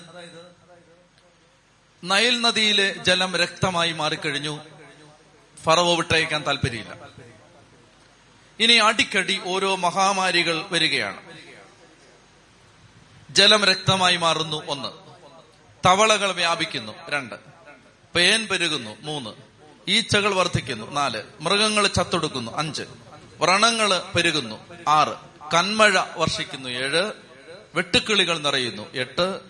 അന്ധകാരം വ്യാപിക്കുന്നു ഒൻപത്. ഇങ്ങനെ ഒൻപത് മഹാമാരികൾ ആദ്യം വരികയാണ്. ഓരോ തവണ ഇതിന്റെ പാറ്റേൺ എല്ലാം ഒന്നാണ്. ശ്രദ്ധിച്ചിരിക്കുക. മോശ അഹറോന് ചെല്ലുന്നു. ഫറവോ ജനത്തെ ആരാധിക്കാൻ വിട്ടയക്കണം. ഫറവോ പറയുന്നത് വിട്ടയക്കില്ല. ഓക്കെ വിട്ടയക്കില്ല അല്ലേ? പേൻ പെരുകുന്നു. പേൻ പെരുകി കഴിയുമ്പോ ഫറവോ ഇവരെ വിളിച്ചു വരുത്തുന്നു. വിട്ടയക്കാം. വിട്ടയക്കാമെന്ന് പറയുന്നു. പേൻ പേൻ നിലയ്ക്കുന്നു. ഫറവോയുടെ ഹൃദയം കഠിനമാകുന്നു. ഫറവോ വിട്ടയക്കുന്നില്ല. അപ്പോ തവളകൾ പെരുകുന്നു. തവള പെരുകുമ്പോ വീണ്ടും വരെ വിളിച്ചു വരുത്തുന്നു. വിട്ടയക്കാമെന്ന് പറയുന്നു. തവളകൾ നിലയ്ക്കുന്നു. വിട്ടയക്കുന്നില്ല. അപ്പോ കന്മഴ വർഷിക്കുന്നു. ഇങ്ങനെയാണ്. ഓരോ തവണയും വിട്ടയക്കാമെന്ന് പറയും. വിട്ടയക്കില്ല. അപ്പോൾ ദുരിതങ്ങൾ വരുന്നു. ഒമ്പത് മഹാമാരികൾ ഈജിപ്തിന്റെ മേൽ വരികയാണ്. അവസാനത്തെ മഹാമാരി ഫറവോയുടേത് മുതൽ തടവിൽ കിടക്കുന്ന തടവുകാരന്റെ വരെ ആദ്യ ജാതന്മാർ കൊല ചെയ്യപ്പെടുകയാണ്. ഇതാണ് പത്താമത്തെ മഹാമാരി. ഇനി എന്നെ ശ്രദ്ധിച്ചിരിക്കുക. എന്താണ് ഇതിന്റെ അർത്ഥം? രണ്ടു മൂന്ന് കാര്യങ്ങൾ നമ്മൾ ഇതിൽ നിന്ന് ഗ്രഹിക്കാൻ പോകുന്നത്. ഈ പത്ത് മഹാമാരികൾ ഈജിപ്തിന്റെ മേൽ വർഷിക്കപ്പെടുമ്പോഴും മോശ അഹറോനും ചെന്ന് പറയുന്ന ഒരു വാക്യമുണ്ട്. വേണമെങ്കിൽ കുറിച്ച് വെച്ചോ. നാലാമധ്യായം ഇരുപത്തിരണ്ടാം വാക്യം. നാല് ഇരുപത്തിരണ്ട് അഞ്ച് ഒന്ന് ഏഴ് പതിനാറ് എട്ട് ഒന്ന് എട്ട് ഇരുപത് ഒൻപത് ഒന്ന് ഒൻപത് പതിമൂന്ന് പത്ത് മൂന്ന് പത്ത് ഒൻപത്. ഒരു വാക്യം ആവർത്തിക്കപ്പെടുകയാണ്. ഈ സംഭവങ്ങളിലെല്ലാം ആവർത്തിക്കപ്പെടുന്ന വാക്യം ഇതാണ്. ഈ ജനത്തെ അവരുടെ ദൈവത്തെ ആരാധിക്കാൻ വിട്ടയക്കണം. ശ്രദ്ധിച്ചിരിക്കണം. അടിമത്വത്തിൽ നിന്ന് ഈജിപ്തിൽ നിന്ന് വിട്ടയക്കണം. വിട്ടയക്കുന്നതിന്റെ ഉദ്ദേശം എന്താണ്? അവർക്ക് തങ്ങളുടെ ദൈവത്തെ ആരാധിക്കണം. ഈ അടിമത്വത്തിൽ കിടന്ന് അവരുടെ ദൈവത്തെ ആരാധിക്കാൻ പറ്റില്ല. പ്രിയപ്പെട്ട മക്കളെ ഗ്രഹിക്കേണ്ട ഒന്നാമത്തെ കാര്യം ഇതാണ്. എന്തിനാണ് ദൈവം നമ്മളെ ഓരോ അടിമത്തങ്ങളിൽ നിന്നും വിടുവിക്കുന്നത്? എന്തിനാണ് ദൈവത്തെ ദൈവം നമുക്ക് ഓരോ അടിമത്തത്തിൽ നിന്ന് ഓരോ കഷ്ടപ്പാടിൽ നിന്ന് ദൈവം നമ്മളെ വിമോചിപ്പിച്ചത് എന്തിനാണ്? ഉദാഹരണത്തിന് നിങ്ങൾക്ക് ജോലി ഇല്ലാതിരുന്നു എന്നെ ശ്രദ്ധിച്ചു. ജോലി ഇല്ലാതിരുന്നു വീടില്ലാതിരുന്നു. നിങ്ങൾക്ക് മക്കളില്ലാതിരുന്നു. നിങ്ങളുടെ കുടുംബത്തിൽ നിങ്ങൾക്ക് സാമ്പത്തിക അഭിവൃദ്ധി നഷ്ടപ്പെട്ടു ദാരിദ്ര്യമായിരുന്നു ബിസിനസ് തകർന്നു അല്ലെങ്കിൽ മക്കൾക്ക് കല്യാണം നടന്നില്ല കുഞ്ഞുങ്ങളുണ്ടായില്ല. ഇങ്ങനെ ജീവിതത്തിൽ ഓരോ കഷ്ടപ്പാട്. ഇനി പാപത്തിന്റെ അടിമത്തം മദ്യപാന ലഹരി വസ്തുക്കളുടെ ഉപയോഗം മോശമായ ജീവിതം കോപം വൈരാഗ്യം വെറുപ്പ് ഓരോ അടിമത്തം. ഈ അടിമത്തത്തിൽ നിന്ന് കർത്താവ് വിടുവിച്ചു. വിടുവിച്ചതിന്റെ ഉദ്ദേശം എന്താണ്? ഈ രണ്ടാം ഭാഗം ദൈവമക്കൾ മറന്നു പോകുന്നുണ്ട്. ദൈവം എന്തിനാണ് നമ്മളെ മാമോദീസായിലൂടെ വീണ്ടെടുത്തത്? സാത്താന്റെ അടിമത്തത്തിൽ നിന്ന് ദൈവം വിമോചിപ്പിച്ചത്. കഷ്ടപ്പാടിൽ ദൈവം നമുക്ക് കരം തന്നത്. ദൈവം കണ്ണുനീരിൽ നമ്മളെ താങ്ങി നടത്തിയത്. അതിന്റെ ഉദ്ദേശം തന്നെ എന്തിനായിരുന്നു ഈ വിമോചനം? വിമോചനം ദൈവത്തെ ആരാധിക്കാനായിരുന്നു. പക്ഷെ എത്ര പേര് അവിടുത്തെ? എത്ര പേര് ദൈവാരാധനയിലെത്തി? എത്ര പേര് അടിമത്തത്തിന്റെ കെട്ടുപൊട്ടിയിട്ട് ദൈവത്തെ ആരാധിക്കാൻ ദൈവത്തിന് ഒന്നാം സ്ഥാനം കൊടുത്തു ദൈവത്തിലേക്ക് തിരിഞ്ഞു ദൈവത്തിന് പ്രാധാന്യം കൊടുത്തു. നമുക്ക് കാര്യങ്ങളെല്ലാം നടന്നു. നമ്മുടെ രോഗം മാറി കഷ്ടപ്പാട് മാറി ദാരിദ്ര്യം മാറി. നമ്മൾ വിളിച്ചപേക്ഷിച്ചു ദൈവം ഇടപെട്ടു അടിമത്തത്തിന്റെ കെട്ടുപൊട്ടി പാപത്തിൽ നിന്ന് വിടുവിച്ചു. പിന്നെ നമ്മൾ നമ്മുടെ വഴിക്ക് പോയി. അപ്പോൾ ഒന്നാമത്തെ കാര്യം ഈ ഭാഗത്ത് നിന്ന് നമ്മുടെ ഹൃദയത്തിലേക്ക് എഴുതപ്പെടേണ്ട ഒന്നാമത്തെ കാര്യം എന്റെ ഉദ്ദേശം എന്താണ്? ഞാൻ ഇങ്ങനെ ചിന്തിക്കണം എന്നെ ദൈവം എന്തിനെ സൃഷ്ടിച്ചത്? എന്നെ ദൈവം സൃഷ്ടിച്ചത് എന്തിനാണ്? ഇങ്ങനെ വചനം പഠിപ്പിക്കാൻ പോലുമല്ല. എന്റെ ജീവിതത്തിന്റെ prime intention is to worship my lord almighty എന്റെ ജീവിതത്തിന്റെ മുഖ്യമായ വിഷയം എന്റെ ദൈവത്തെ ആരാധിക്കുക എന്നുള്ളതാണ്. ഇപ്പൊ എനിക്ക് ദൈവത്തെ ആരാധിക്കാൻ സമയമില്ലാതെ ദൈവത്തിന് കൊടുക്കാൻ സമയമില്ലാതെ ദൈവകാര്യത്തിന് സമയമില്ലാതെ ദൈവത്തിന്റെ അടുത്തിരിക്കാൻ സമയമില്ലാതെ ഞാൻ ഈ ലോകത്ത് എന്തെല്ലാം മലമറിച്ചാലും അതിന്റെ എല്ലാം റിസൾട്ട് വട്ടപൂജ്യം. വട്ടപൂജ്യം. ഒരു ഒരു കാര്യമില്ല. നമ്മൾ ഇതെല്ലാം ചെയ്തിട്ട് അവസാനം ചെന്നിട്ട് പറയും ഞങ്ങൾ നിന്റെ നാമത്തിൽ ബൈബിൾ പഠിപ്പിച്ചില്ലേ? ഞങ്ങൾ നിന്റെ നാമത്തിൽ രോഗികളെ സുഖപ്പെടുത്തിയില്ലേ? നിന്റെ നാമത്തിൽ പിശാചുകളെ ബേഷിരി ഇറങ്ങിപ്പോടാന്ന് പറയും. Get out of this place I do not know you you wicked people who are doers doers of injustice അനീതി പ്രവർത്തിക്കുന്നവരെ ഇറങ്ങി പോടാന്ന് പറയും. പ്രിയപ്പെട്ട മക്കളെ അതുകൊണ്ട് വലിയ കാര്യങ്ങളൊന്നും ചെയ്തിട്ട് കാര്യമൊന്നുമില്ല. മര്യാദയ്ക്ക് കർത്താവിന്റെ അടുത്തിരിക്കാൻ നിനക്ക് സമയം കിട്ടിയോ? മതി. നിന്റെ ജീവിതം രക്ഷപ്പെട്ടു ഉച്ചത്തി പറഞ്ഞേ ഹാലേ ലുയാ മലമറിച്ചിട്ടൊന്നും ഒരു കാര്യമില്ല ബാക്കിയെല്ലാം അതിൽ നിന്നാണ് വരേണ്ടത് അതിൽ നിന്നാണ് വരേണ്ടത് ബാക്കിയെല്ലാം. എസ് ഐ ആയിക്ക് ദേവാലയത്തിൽ വെച്ച് ദൈവത്തിന്റെ ദർശനം ഉണ്ടായി. സെറാഫുകൾ ദൈവത്തെ ആരാധിക്കുകയാണ്. സെറാഫിന് ആറ് ചിറക്. ആറ് ചിറകുള്ള സെറാഫ് നാല് രണ്ട് ചിറക് കൊണ്ട് കണ്ണു മൂടി രണ്ട് ചിറക് കൊണ്ട് കാൽ മൂടി. മാലാഖ മാലാഖയ്ക്ക് ആറ് ചിറക്. കേൾക്കുന്നുണ്ടോ? ഉറങ്ങുവാണോ? ഇഡ്ഡലി വേണോ? ആ ഇങ്ങോട്ട് നോക്ക്. അതായത് മാലാഖയ്ക്ക് എത്ര ചിറക്? ആറ് ചിറക്. ഇഡ്ഡലി എന്ന് പറഞ്ഞപ്പോ നമ്മുടെ അമ്മച്ചി? ഇഡ്ഡലിയോ? ആ ഇഡലി ഇടി തരാ ഇടി. മാലാഖയ്ക്ക് എത്ര ചിറക്? ആ ഈ മാലാഖയ്ക്ക് ആറ് ചിറകുണ്ട്. ആറ് ചിറകുള്ള മാലാഖ രണ്ട് ചിറക് കൊണ്ട് എന്ത് ചെയ്തു? കണ്ണുമൂടി നാണം വന്നിട്ട് കണ്ണുമൂടിയൊന്നുമല്ല കണ്ണുമൂടി രണ്ട് ചിറക് കൊണ്ട് കാൽ മൂടി. അങ്ങനെ കണ്ണും കാലും മൂടി എന്ന് പറഞ്ഞാൽ അതിന്റെ അർത്ഥം നാല് ചിറക് കൊണ്ട് ആ മാലാഖ ദൈവത്തെ ആരാധിച്ചു. രണ്ട് ചിറക് കൊണ്ട് ആ മാലാഖ പറന്നു. അങ്ങനെ അവിടെ പറയുന്നത് ദേശീയ ആറിൽ പറയുന്നത് അങ്ങനെയാണ്. നാല് ചിറക് കൊണ്ട് ദൈവത്തെ ആരാധിച്ചു രണ്ട് ചിറക് കൊണ്ട് പറന്നു. അതൊരു പ്രപ്പോഷനാണ്. അതൊരു അനുപാതമാണ് എന്തെന്നറിയാമോ? ദൈവാരാധനക്കെടുക്കുന്ന സമയത്തിന്റെ പകുതി സമയം മതി മിനിസ്ട്രിക്ക്. ആരാധിക്കാൻ എടുക്കുന്നതിന്റെ പകുതി സമയം മതി ശുശ്രൂഷയ്ക്ക്. പറക്കുക എന്ന് പറഞ്ഞാൽ സർവീസ് മറ്റേത് ആരാധന. ജോലി ചെയ്യുന്നതിന്റെ ഇരട്ടി സമയം ആരാധിക്കണമെന്ന്. അതാണ് ശരിക്കുള്ള പ്രപ്പോഷൻ. അത് പോയിട്ട് അരമണിക്കൂറെങ്കിലും കിട്ടിയാൽ മതിയായിരുന്നു. ജോലി ചെയ്യുന്നതിന്റെ ഇരട്ടി സമയമാണ് വർഷിപ്പ് നിന്റെ ദൈവമായ കർത്താവിനെ ആരാധിക്കണം അവനെ മാത്രമേ സേവിക്കാവൂ. അങ്ങനെ ഈശോ പറയുന്നത് പിശാചനോട്. നിന്റെ ദൈവത്തെ മാത്രം അവനെ മാത്രമേ ആരാ അവനെ ആരാധിക്കണം അവനെ മാത്രമേ സേവിക്കണം ആരാധിക്കണം സേവിക്കണം. സേവിക്കണം ആരാധിക്കണം അങ്ങനല്ല. ആരാധിക്കണം അത് കഴിഞ്ഞ് സമയമുണ്ട് സേവിക്കണം. ചെത്തി പറഞ്ഞേ ഹാലേലുയാ. ആരാധിക്കണം സേവിക്കണം. അപ്പൊ ഒന്നാമത്തെ പ്രയോറിറ്റി നമ്പർ വൺ ആരാധന. ഇത് ദൈവജനം മറന്നുപോയി. മറന്നുപോയിട്ട് ഇങ്ങനെ കുറന്ന് പണി പണി പണി പണി പണി. അതേ ഉള്ളൂ. കർത്താവിന്റെ സന്നിധിയിൽ ഇരിക്കാൻ സമയമില്ല. പണ്ട് ഞങ്ങൾ അച്ഛന്മാരൊക്കെ അച്ഛന്മാർക്ക് വസ്തു ഉണ്ടെങ്കിൽ വസ്തുവിൽ ആധാരം എഴുതുമ്പോ എഴുതുന്ന എങ്ങനെയാണെന്നറിയാമോ ഇപ്പോ എന്റെ എനിക്ക് വസ്തു എന്റെ പേരിൽ വസ്തു ഉണ്ടെങ്കിൽ ആ വസ്തുവിന്റെ ആധാരം ഇപ്പൊ ഞാനൊരു ഒരു ആയിരത്തി തൊള്ളായിരത്തി ഇരുപതിൽ ജനിച്ച ആളാണെങ്കിൽ അന്ന് എന്റെ വസ്തുവിന്റെ ആധാരം എഴുതുന്നത് എങ്ങനെയാണ്? ദാനിയൽ കത്തനാർ തൊഴിൽ. വൈദിക വൃത്തി എന്നല്ല തൊഴിൽ ദൈവവിചാരം. അങ്ങനെയായിരുന്നു എഴുതുന്നത് ആധാരത്തിൽ പഴയ ആധാരത്തിൽ. ദാനിയൽ കത്തനാർ തൊഴിൽ ദൈവവിചാരം. ഇന്നാണെങ്കിലോ? ദാനിയൽ കത്തനാർ തൊഴിൽ പല വിചാരം. മറ്റ് വിചാരങ്ങൾ. അതായത് പണ്ട് ആ ആധാരം എഴുതുമ്പോൾ ആധാരം എഴുത്തുകാരന് തലക്കകത്ത് ബോധം ഉണ്ടായിരുന്നു അതായത് ഈ അച്ഛന്റെ ജോലി എന്താണ്? ദൈവവിചാരം. ഇന്ന് ദൈവവിചാരത്തിന് മാത്രം സമയമില്ല. ബാക്കി എല്ലാത്തിനും ഇഷ്ടം പോലെ സമയം.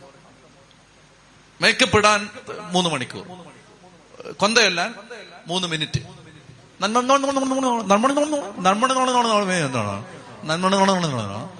മാതാവ് ഇങ്ങനെ വണ്ടറടിക്കാണ് എന്താ ഈ പറയുന്നത് ആരാധിക്കാൻ സമയമില്ല അപ്പോ ഒന്നാമത്തെ കാര്യം ഈ അടിമത്തങ്ങളിൽ നിന്നെല്ലാം ദൈവം കെട്ടുപൊട്ടിച്ച് ജനത്തെ അപ്പൊ ഒമ്പത് തവണ പറയുകയാണ് എന്റെ ജനത്തെ വിട്ടയക്കണം. എന്തിന്? എന്നെ ആരാധിക്കാൻ. നിങ്ങൾ വായിച്ചു നോക്കൂ ഈ ഭാഗം ഞാൻ പറഞ്ഞ റെഫറൻസ് എല്ലാം വായിച്ചു നോക്കിക്കൊള്ളുക. ഈ ഭാഗത്തെല്ലാം ആവർത്തിച്ച് ആവർത്തിച്ച് ആവർത്തിച്ച് പറയുകയാണ് ഈ ജനത്തെ ദൈവത്തെ ആരാധിക്കാൻ വിട്ടയക്കണം. അപ്പോ ഇവിടെ ഈ ആലയത്തിൽ വന്നിരിക്കുന്ന എല്ലാ മക്കളും ശ്രദ്ധിക്കണം. നമ്മുടെ ജീവിതത്തിന്റെ ലക്ഷ്യം എന്താണ്? ദൈവത്തെ ആരാധിക്കാണ്. ദൈവത്തെ ആരാധിക്കുക. അതിന് നീ സമയം കണ്ടെത്തിക്കോണം നിന്റെ വീട്ടിൽ.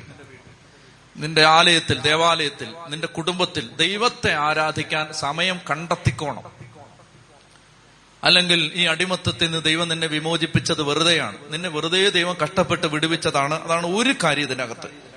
രണ്ടാമത്തേത് ഈ പത്ത് മഹാമാരികളുമായി ബന്ധപ്പെട്ട് എനിക്ക് പറയാനുള്ള മറ്റൊരു സൂചന. എന്താണ് ഈ യഥാർത്ഥത്തിൽ മഹാമാരികൾ എന്ന് പറഞ്ഞാൽ? ഈജിപ്തിൽ തവളയുടെ രൂപത്തിൽ ഒരു ദൈവം ഉണ്ടായിരുന്നു. പേനിന്റെ രൂപത്തിൽ ഒരു ദൈവം ഉണ്ടായിരുന്നു. ഈച്ചയുടെ രൂപത്തിൽ ദൈവം ഉണ്ടായിരുന്നു. പശുവിന്റെ രൂപത്തിൽ ദൈവം ഉണ്ടായിരുന്നു. കന്മഴ തടയുന്ന ഒരു ദൈവം ഉണ്ടായിരുന്നു. നൈൽ നദി ദൈവമായിരുന്നു. അപ്പോൾ ഈ പത്ത് മഹാമാരികളുടെ അർത്ഥം ഈജിപ്തിലെ പത്ത് ദേവന്മാർക്കെതിരെയുള്ള ദൈവത്തിന്റെ ശിക്ഷാവിധിയാണിത്. പറവോ ചോദിച്ചല്ലേ നീ ആരാന്ന്? കാണിച്ചു കൊടുക്കാണ് ഞാൻ ആരാന്ന്? ദേ നീ പേൻ തടയുമെന്ന് പറഞ്ഞ് നീ ഒരു ദൈവത്തെ ആരാധിക്കുന്നില്ലേ? ആ ആ ദൈവം തടയുമെങ്കിൽ തടയട്ടെ ഇത് ആ പേൻ വർദ്ധിക്കുന്നു. ഈജിപ്തിലെ ഈജിപ്തിലെ ജനം ആരാധിച്ചുകൊണ്ടിരുന്ന പത്ത് ദേവന്മാർക്കെതിരെയുള്ള ദൈവത്തിന്റെ ശിക്ഷാവിധിയാണ് ഈ പത്ത് മഹാമാരികൾ. അതായത് നമ്മളെ അടിമത്തത്തിൽ കെട്ടിയിടുന്ന ദേവന്മാർക്കെതിരെ നമ്മൾ എന്തിനാണോ വില കൊടുക്കുന്നത്? അതിനെതിരെയുള്ള ദൈവത്തിന്റെ ശിക്ഷാവിധിയാണ് ഈ പറയുന്ന മഹാമാരികൾ. മറ്റൊന്ന് ഞാൻ ഈ ഭാഗത്ത് നിന്ന് അതായത് നമ്മളിവിടെ പെട്ടെന്ന് മനസ്സിലാക്കാം. ഈ ഭാഗത്ത് ഫറവോയുടെ ഹൃദയം കഠിനമാവുകയാണ്. ഇപ്പൊ ഒന്ന് എഴുന്നേറ്റോ ഒന്ന് എഴുന്നേറ്റോ.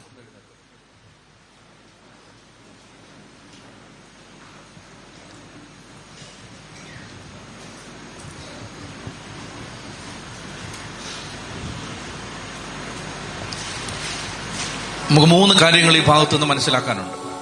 ഒരു കാര്യമാണ് ഞാൻ പറഞ്ഞത് അടിമത്തത്തിൽ നിന്ന് ദൈവം നമ്മെ വിമോചിപ്പിച്ചത് ദൈവത്തെ ആരാധിക്കാൻ വേണ്ടിയാണ്. നമ്മൾ അഞ്ച് നാല് മുതൽ പന്ത്രണ്ട് വരെ പതിനൊന്ന് വരെയുള്ള അധ്യായങ്ങളിലെ ആശയങ്ങൾ പെട്ടെന്ന് ചുരുക്കി പറയുകയാണ്. അപ്പൊ അതിൽ ഒന്നാമത്തെ കാര്യം ഇതാണ്. ദൈവം നമ്മളെ വിടുവിക്കുന്നത് ദൈവത്തെ ആരാധിക്കാൻ വേണ്ടിയാണ്. ഇവിടെയുള്ള ധ്യാനകേന്ദ്രത്തിലുള്ള വൈദികരുടെ ഇവിടെയുള്ള ശുശ്രൂഷകരുടെ വന്ന നിങ്ങളുടെ എല്ലാവരുടെയും ലക്ഷ്യം ഇത്രയേ ഉള്ളൂ ദൈവത്തെ ആരാധിക്കുക. ദൈവത്തെ ആരാധിക്കാൻ ഒരു സാഹചര്യം ഒരു സംവിധാനം ദൈവം ഒരുക്കിയ ഒരു അവസരം അത്രയേ ഉള്ളൂ ഇതല്ല. നമ്മുടെ ജോലി എന്ന് പറഞ്ഞാൽ ദൈവത്തെ ആരാധിക്കുക. ദൈവത്തിന് സമയം കൊടുക്കുക ദൈവത്തിന് ഒന്നാം സ്ഥാനം കൊടുക്കുക ദൈവത്തെ ഫോക്കസ് ചെയ്യുക ദൈവത്തെ മാത്രം വിലയുള്ളതായിട്ട് കാണുക. പ്രിയപ്പെട്ടവരെ ഇപ്പൊ ഈ ആരാധന നടത്തുന്ന സമയത്ത് നമ്മൾ ദൈവത്തെ ആരാധിക്കാതെ ദൈവത്തെ സ്തുതിക്കാതെ ദൈവത്തിന് ഒന്നാം സ്ഥാനം കൊടുക്കാതെ ജീവിതത്തിൽ ഇഷ്ടംപോലെ ദിവസങ്ങൾ കടത്തിവിട്ടിട്ടുണ്ട് ഇപ്പൊ ഒരു പത്ത് മിനിറ്റേ നമ്മൾ ദൈവത്തെ ആരാധിക്കുന്നുള്ളൂ ഇപ്പോ. പക്ഷെ ആ പത്ത് മിനിറ്റ് കഴിഞ്ഞകാല ജീവിതത്തിൽ ദൈവത്തെ ആരാധിക്കാത്ത എല്ലാ ദിവസങ്ങൾക്കുമുള്ള പരിഹാരമായിട്ട് നൂറ് ശതമാനം ആത്മാർത്ഥതയോടെ ദൈവത്തെ ആരാധിച്ചാൽ കർത്താവ് ഇറങ്ങി നിങ്ങളുടെ ജീവിതത്തിൽ ഇടപെട്ടിരിക്കും. അതായത് ഇപ്പോ നിങ്ങൾക്ക് നാൽപ്പത് വയസ്സ് പ്രായമുണ്ടെങ്കിൽ കഴിഞ്ഞ നാൽപ്പത് വർഷം ദൈവത്തെ ആരാധിക്കാത്ത എത്രയോ ദിവസങ്ങൾ. ദൈവത്തെ മറന്ന എത്രയോ ദിവസങ്ങൾ. ദൈവത്തിന് മഹത്വം കൊടുക്കാത്ത എത്രയോ ദിവസങ്ങൾ. ഗതകാലത്തിലേക്ക് ഭൂതകാലത്തിലേക്ക് തിരിച്ചു പോയിട്ടിനി അതിനെല്ലാം ഈച്ച് ആൻഡ് ഇൻഡിവിജ്വൽ ഇൻസ്റ്റൻസ് പരിഹാരം ചെയ്യാൻ പറ്റില്ല. അപ്പൊ ഇപ്പൊ ചെയ്യാൻ പറ്റുന്ന എന്താണ്? കർത്താവെ അത് ഓർക്കുന്നു അനുദപിക്കുന്നു. ഇപ്പോ ഒരു പത്ത് മിനിറ്റ് കർത്താവിനെ ആരാധിക്കാം. എല്ലാം മറക്കണം. ആലയത്തിനകത്ത് നിൽക്കുന്നവരും പുറത്ത് നിൽക്കുന്നവരും പ്രിയപ്പെട്ട മക്കളെ എല്ലാം മറന്ന് ഇപ്പോൾ നമ്മൾ ദൈവത്തെ ആരാധിക്കാൻ പോകണം ആരാധിപ്പാൻ നമുക്കൊരു കാരണമുണ്ട്. കൈകൊട്ടിപ്പാടാൻ നമുക്കൊരു കാരണമുണ്ട്. നമ്മുടെ കർത്താവ് ജീവിക്കുന്ന ദൈവമാണ്. ജീവിക്കുന്ന ദൈവമായ ആ ദൈവം ഇറങ്ങി വന്ന് നമ്മുടെ ജീവിതത്തിൽ ഇടപെട്ട് അഭിഷേകം തന്ന് അനുഗ്രഹം തന്ന് നമ്മളെ വിടുവിക്കാൻ പോകുന്ന സമയമാണിത്. കുടുംബങ്ങളിൽ വലിയ അത്ഭുതങ്ങളും അടയാളങ്ങളും ദൈവം പ്രവർത്തിക്കും. ഈ നിമിഷം കർത്താവ് നിങ്ങളെ സ്പർശിക്കും. കണ്ണടച്ചേ. ഇനി ഈ ആരാധന തീരുന്നവരെ പാട്ട് തീർന്ന് ഞാൻ ഇരിക്കാൻ പറയുന്നവരെ നിങ്ങൾ കണ്ണ് തുറക്കാതിരിക്കാൻ ശ്രദ്ധിക്കുക കണ്ണടച്ച് മനസ്സ് ഏകാഗ്രമാക്കി ശരീരം ഏകാഗ്രമാക്കി നമുക്ക് ദൈവത്തെ സ്തുതിക്കാം കരങ്ങൾ ഉയർത്തി സ്തുതിച്ച് hallelujah hallelujah hallelujah hallelujah hallelujah hallelujah hallelujah hallelujah ഹാലരുയ സ്തുതിക്കുന്നു ആരാധിക്കുന്നു നന്ദി പറയുന്നു സ്തുതിക്കുന്നു സ്തുതിക്കുന്നു സ്തുതിക്കുന്നു സ്തുതിക്കുന്നു സ്തുതിക്കുന്നു സ്തുതിക്കുന്നു സ്തുതിക്കുന്നു എല്ലാം മറന്ന് സ്വരമുയർത്തി എത്രത്തോളം സ്വരമുയർത്തി നിങ്ങൾക്ക് കർത്താവിനെ വിളിക്കാൻ പറ്റുമോ പത്തിരുപത് പേര് നിങ്ങളുടെ സ്വരം കേൾക്കട്ടെ മക്കളെ. ഹൃദയം പൊട്ടി വിളിച്ച് ചത്തി വിളിക്കുന്നു ഈശോയെ. ആരാധിക്കുന്നു സ്തുതിക്കുന്നു സ്തുതിക്കുന്നു ആരാധിക്കുന്നു ആരാധിക്കുന്നു ആരാധിക്കുന്നു ആരാധിക്കുന്നു ആരാധിക്കുന്നു. യേശുവേ. ആരാധിക്കുന്നു സ്തുതിക്കുന്നു മകോന്നതന് സർവശക്ത ഞങ്ങൾ ആരാധിക്കുന്ന കർത്താവേ. ആരാധിക്കുന്നു ആരാധിക്കുന്നു ആരാധിക്കുന്നു. കരങ്ങളടിച്ച്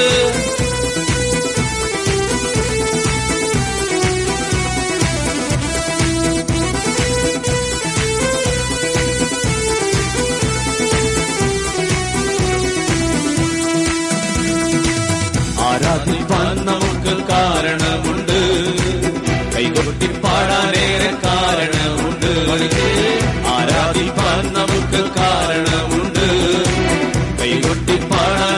പാടാനേറെ കാരണമുണ്ട് ഹല്ലേലൂയ ഹല്ലേലൂയ എന്റെ യേശു ജീവിക്കുന്നു. ഹല്ലേലൂയ ഹല്ലേലൂയ എന്റെ യേശു ജീവിക്കുന്നു. ആരാധിപ്പാൻ നമുക്ക് കാരണമുണ്ട്. കൈകൊട്ടി പാടാനേറെ കാരണമുണ്ട്. ആരാധിപ്പാൻ നമുക്ക് കാരണമുണ്ട്.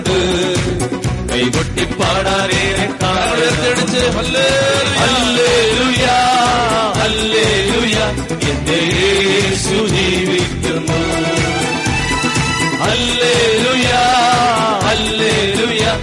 യേശു ജീവിക്കുന്നു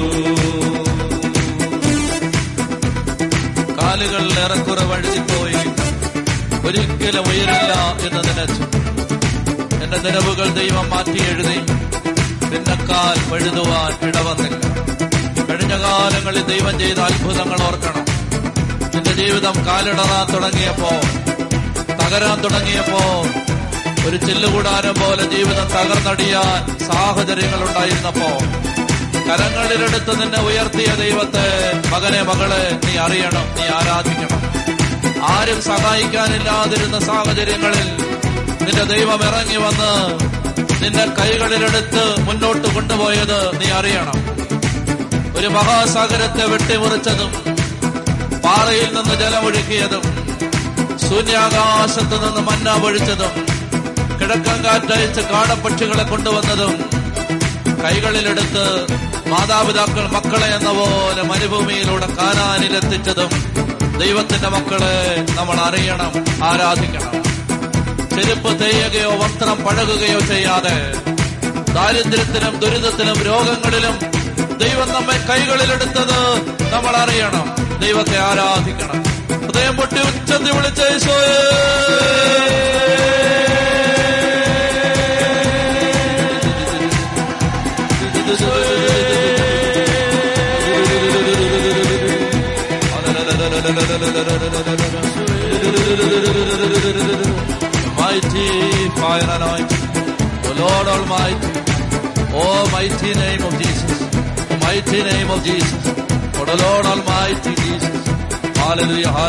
കരങ്ങളടിച്ച്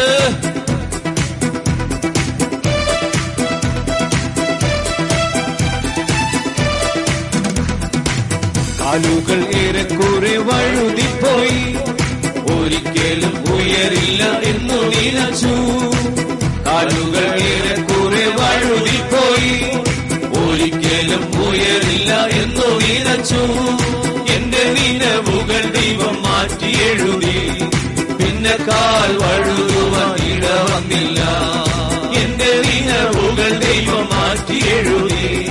പിന്നെ കാൽ വഴുതുവാൻ ഇട വന്നില്ല. അല്ലേ ഉയർത്തിയടിച്ച് ഹല്ലേലൂയ ഹല്ലേലൂയ എന്റെ യേശു ജീവിക്കുന്നു. ജീവിക്കുന്നു ജീവിക്കുന്നു.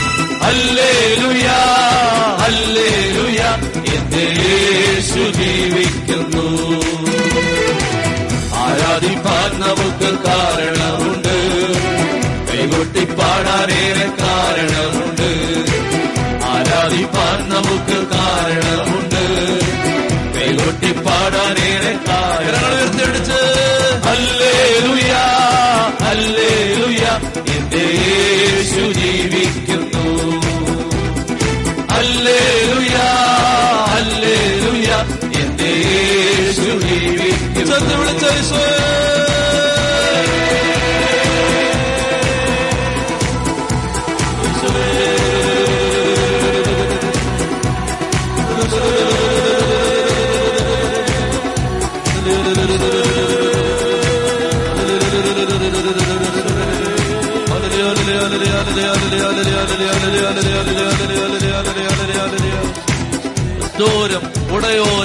തള്ളിക്കളഞ്ഞു കുറ്റം മാത്രം പറഞ്ഞ് വിധിച്ചപ്പോ ഉറ്റോരും ഉടയോരും തള്ളിക്കളഞ്ഞ്. കുറ്റം മാത്രം പറഞ്ഞ് രസിച്ചപ്പോഴും നീ മാത്രമാണ് എന്നെ ഉയർത്തിയത്. നീ മാത്രമാണ് എന്നെ ഉയർത്തിയത്. കർത്താവേ ഞാൻ അങ്ങേ ആരാധിക്കും. കഴിഞ്ഞ കാലങ്ങളെ ഓർക്കണം പ്രിയപ്പെട്ട മക്കളെ. തകർന്നടിഞ്ഞ സാഹചര്യങ്ങളിൽ ആരോപണങ്ങളും ആക്ഷേപങ്ങളും അപവാദങ്ങളും ചുറ്റിനെ നിരന്നപ്പോ ആരെ മനസ്സിലാക്കാതിരുന്നപ്പോ ആര് സഹായിക്കാനില്ലാതെ വന്നപ്പോ നിന്റെ ദൈവം എപ്രകാരം നീ വസിക്കുന്ന നിന്റെ മുറിയിൽ ഇറങ്ങി വന്ന് നിന്റെ കിടക്ക കരികിലേക്ക് വന്ന് നിന്റെ കൈകളിൽ ചേർത്ത് പിടിച്ച് നിന്നെ എങ്ങനെ നയിച്ചുവെന്ന് നീ അറിയണം. നീ ദൈവത്തെ ആരാധിക്കണം. ദൈവത്തെ മറക്കരുത്. സിയോ ജനമേ നിന്റെ ദൈവത്തെ മറന്നു കളയരുത്. ആകാശമേ കേൾക്കുക ഭൂമിയെ ചെവി തരിക എന്റെ ജനം എന്നെ മറന്നു എന്ന് നിന്നെ ഓർത്ത് ദൈവം നിലവിളിക്കാൻ ഇടയാവരുത്. കർത്താവേ നീ നയിച്ച വഴികളെ ഓർത്ത് നിന്നെ ആരാധിക്കുകയാണ്. കരങ്ങൾ ഉയർത്തി ഉച്ചത്തിൽ വിളിച്ച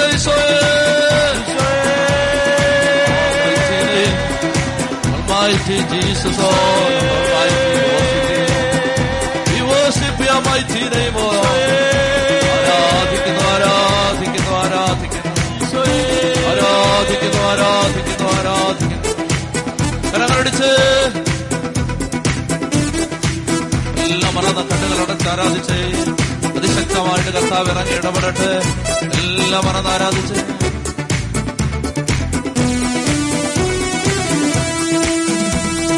ഉറ്റോരും ഉടയോരും തള്ളിക്കളഞ്ഞു കുറ്റം മാത്രം പറഞ്ഞു രസിച്ചപ്പോഴും ഉറ്റോരും ഉടയോരും തള്ളിക്കളഞ്ഞു കുറ്റം മാത്രം പറഞ്ഞു രസിച്ചപ്പോഴും നീ മാത്രമാണ് ഉയർത്തിയത് സന്തോഷത്തോടെ ഞാൻ ആരാധിക്കുന്നു. നീ മാത്രമാണ് എന്നെ ഉയർത്തിയത്. സന്തോഷത്തോടെ ഞാൻ ആരാധിച്ചടിച്ച് എന്റെ യേശു ജീവിക്കുന്നു. അല്ലേ ലുയാ അല്ലേ ലുയാ എന്റെ യേശു ജീവിക്കുന്നു.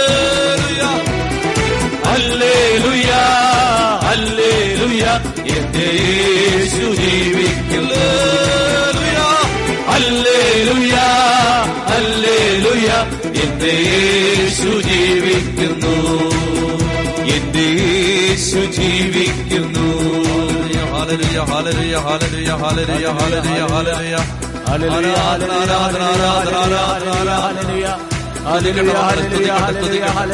കണ്ണുനീരോടെ ദൈവത്തെ ആരാധിക്കണം. മഹത്വത്തിന്റെ ആലയത്തിൽ താണിറങ്ങണമേ. നിന്റെ ശക്തി ഇറങ്ങി വരണമേ. സീനായി മലയിൽ ഇറങ്ങി വന്നതുപോലെ ഇറങ്ങി വരണമേ. മലയിൽ ഇറങ്ങി വന്നതുപോലെ ഇറങ്ങി വരണമേ. ഓരവിലെ മുൾപ്പടപ്പിൽ ഇറങ്ങി വന്നതുപോലെ ഇറങ്ങി വരണമേ. Your mighty power Your mighty power anointing Oh fire Mighty Lord. കർത്താവേ, സർവശക്ത. ഇറങ്ങി വരണമേ. ആലയത്തിൽ ഇറങ്ങി വരണമേ. ഈ ജനത്തിന്റെ മേൽ ഈ ദേശത്തിന്റെ മേൽ ഇറങ്ങി വരണമേ. ചക്കുപൊട്ടി വിളിക്കുന്നു ഈശോയെ. ഈശോയെ.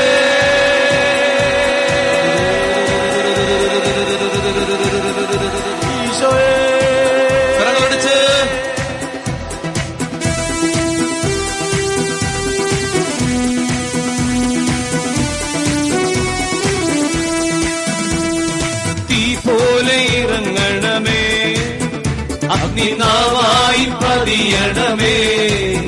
കൊടുങ്കാറ്റായി വീശേണമേ. ആത്മനദിയായി ഒഴുകേണമേ. തീ പോലെ ഇറങ്ങണമേ അഗ്നിനാവായി പതിയണമേ. കൊടുങ്കാറ്റായി വീശേണമേ. ആത്മനദിയായി ഒഴുകേണമേ. ഇറങ്ങണമേ അഗ്നിനാവായി പതിയണമേ കൊടുങ്കാറ്റായി വീശേണമേ ആത്മനദിയായി ഒഴുകേണമേ. തീ പോലെ ഇറങ്ങണമേ അഗ്നിനാവായി പറിയണമേ കൊടുങ്കാറ്റായി വീശേണമേ ആത്മനദിയായി ഒഴുകേണമേ.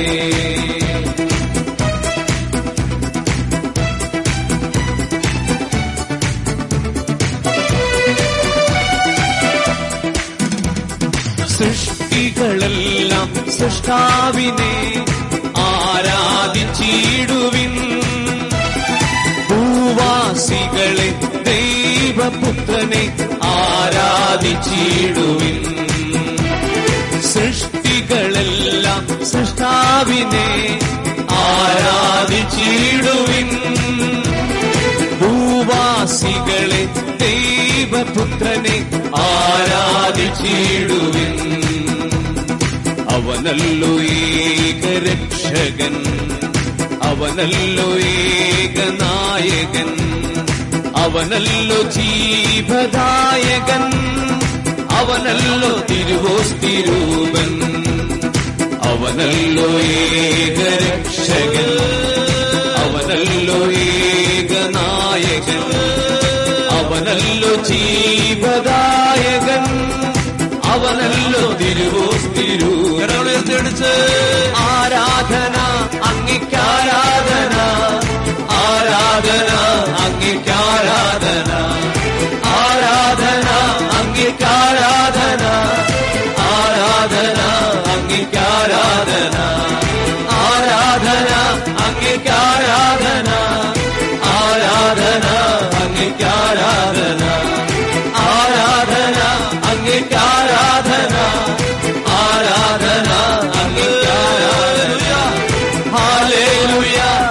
Hallelujah, Hallelujah, Amen, Hallelujah, Hallelujah, Amen, Hallelujah.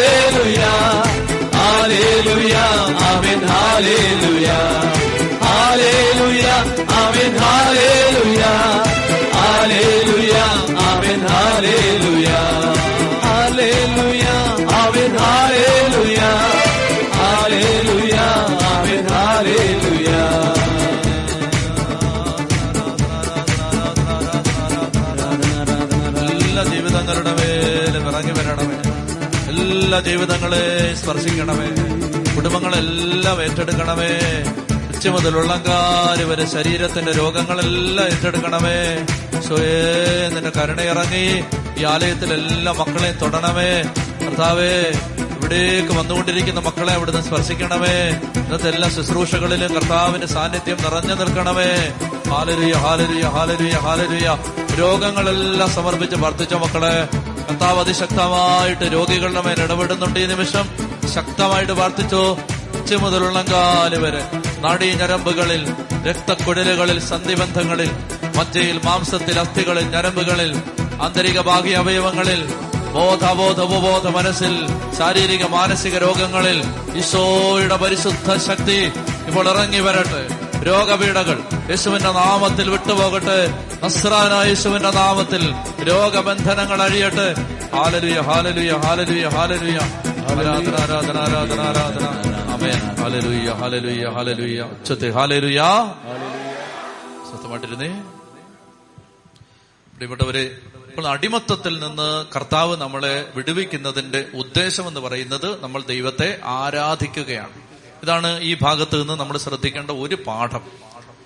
രണ്ടാമത്തേത് ഇവിടെ നമ്മൾ കാണുന്നത് പത്ത് തവണ മോശയും അഹറോനും ഫറവോയുടെ അടുത്ത് ചെല്ലുന്നു.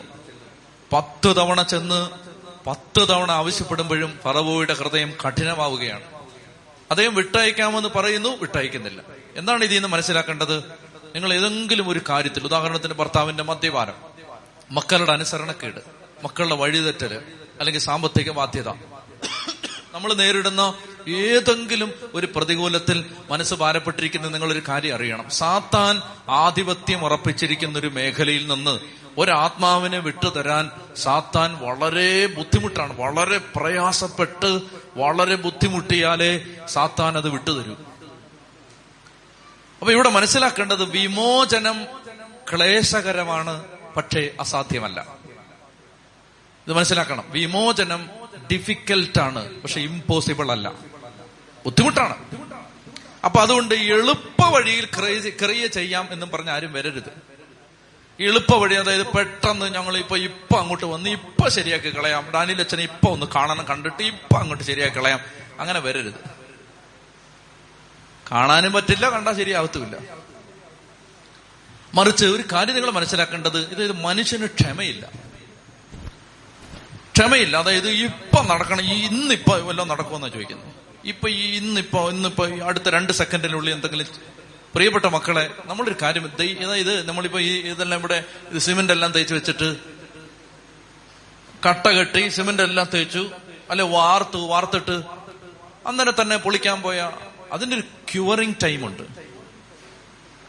ഒരു മുറിവുണ്ടായാൽ അതൊരു ഉണങ്ങാൻ ഒരു ഒരു ക്യൂറിങ് ടൈമുണ്ട് എന്ത് കാര്യത്തിനും അതിന് അതിനൊരു ഒരു സമയമുണ്ട്. കിടന്ന് വെപ്രാളം പിടിക്കരുത്. അതായത് ഇപ്പൊ തന്നെ ഇതൊങ്ങോട്ട് ശരിയായേ പറ്റൂ എന്ന് പറഞ്ഞ് വാശി പിടിക്കരുത്. അതായത് എല്ലാ കാര്യത്തിനും ദൈവം ഒരു സമയം വെച്ചിട്ടുണ്ട്. വിമോചനം എന്ന് പറയുന്നത് അസാധ്യമല്ല പക്ഷേ ബുദ്ധിമുട്ടാണ് ബുദ്ധിമുട്ടാണ്. ഓരോ തവണ പരാജയപ്പെടുമ്പോഴും ഞാൻ ആലോചിച്ച് നോക്കിയിട്ടുണ്ട്. നമ്മളെങ്ങാണ് അരുത് ഇട്ടിട്ട് എമ്പാണ്ടേ മരുഭൂമി ഇതിനൊക്കെ ഭേദം ആടിനെ മേയിച്ച് അവിടെ കിടക്കുന്നതാണ്.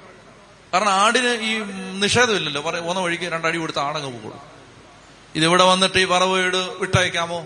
ആ വിട്ടയക്കാം. ദാ പേൻ തവള മാക്രി എല്ലാം വന്നിട്ടും വിട്ടയക്കുന്നില്ല. പിന്നെ വീണ്ടും ഉപദ്രവം. പിന്നെ ഇതെന്തൊരു പാടാ ഇത്?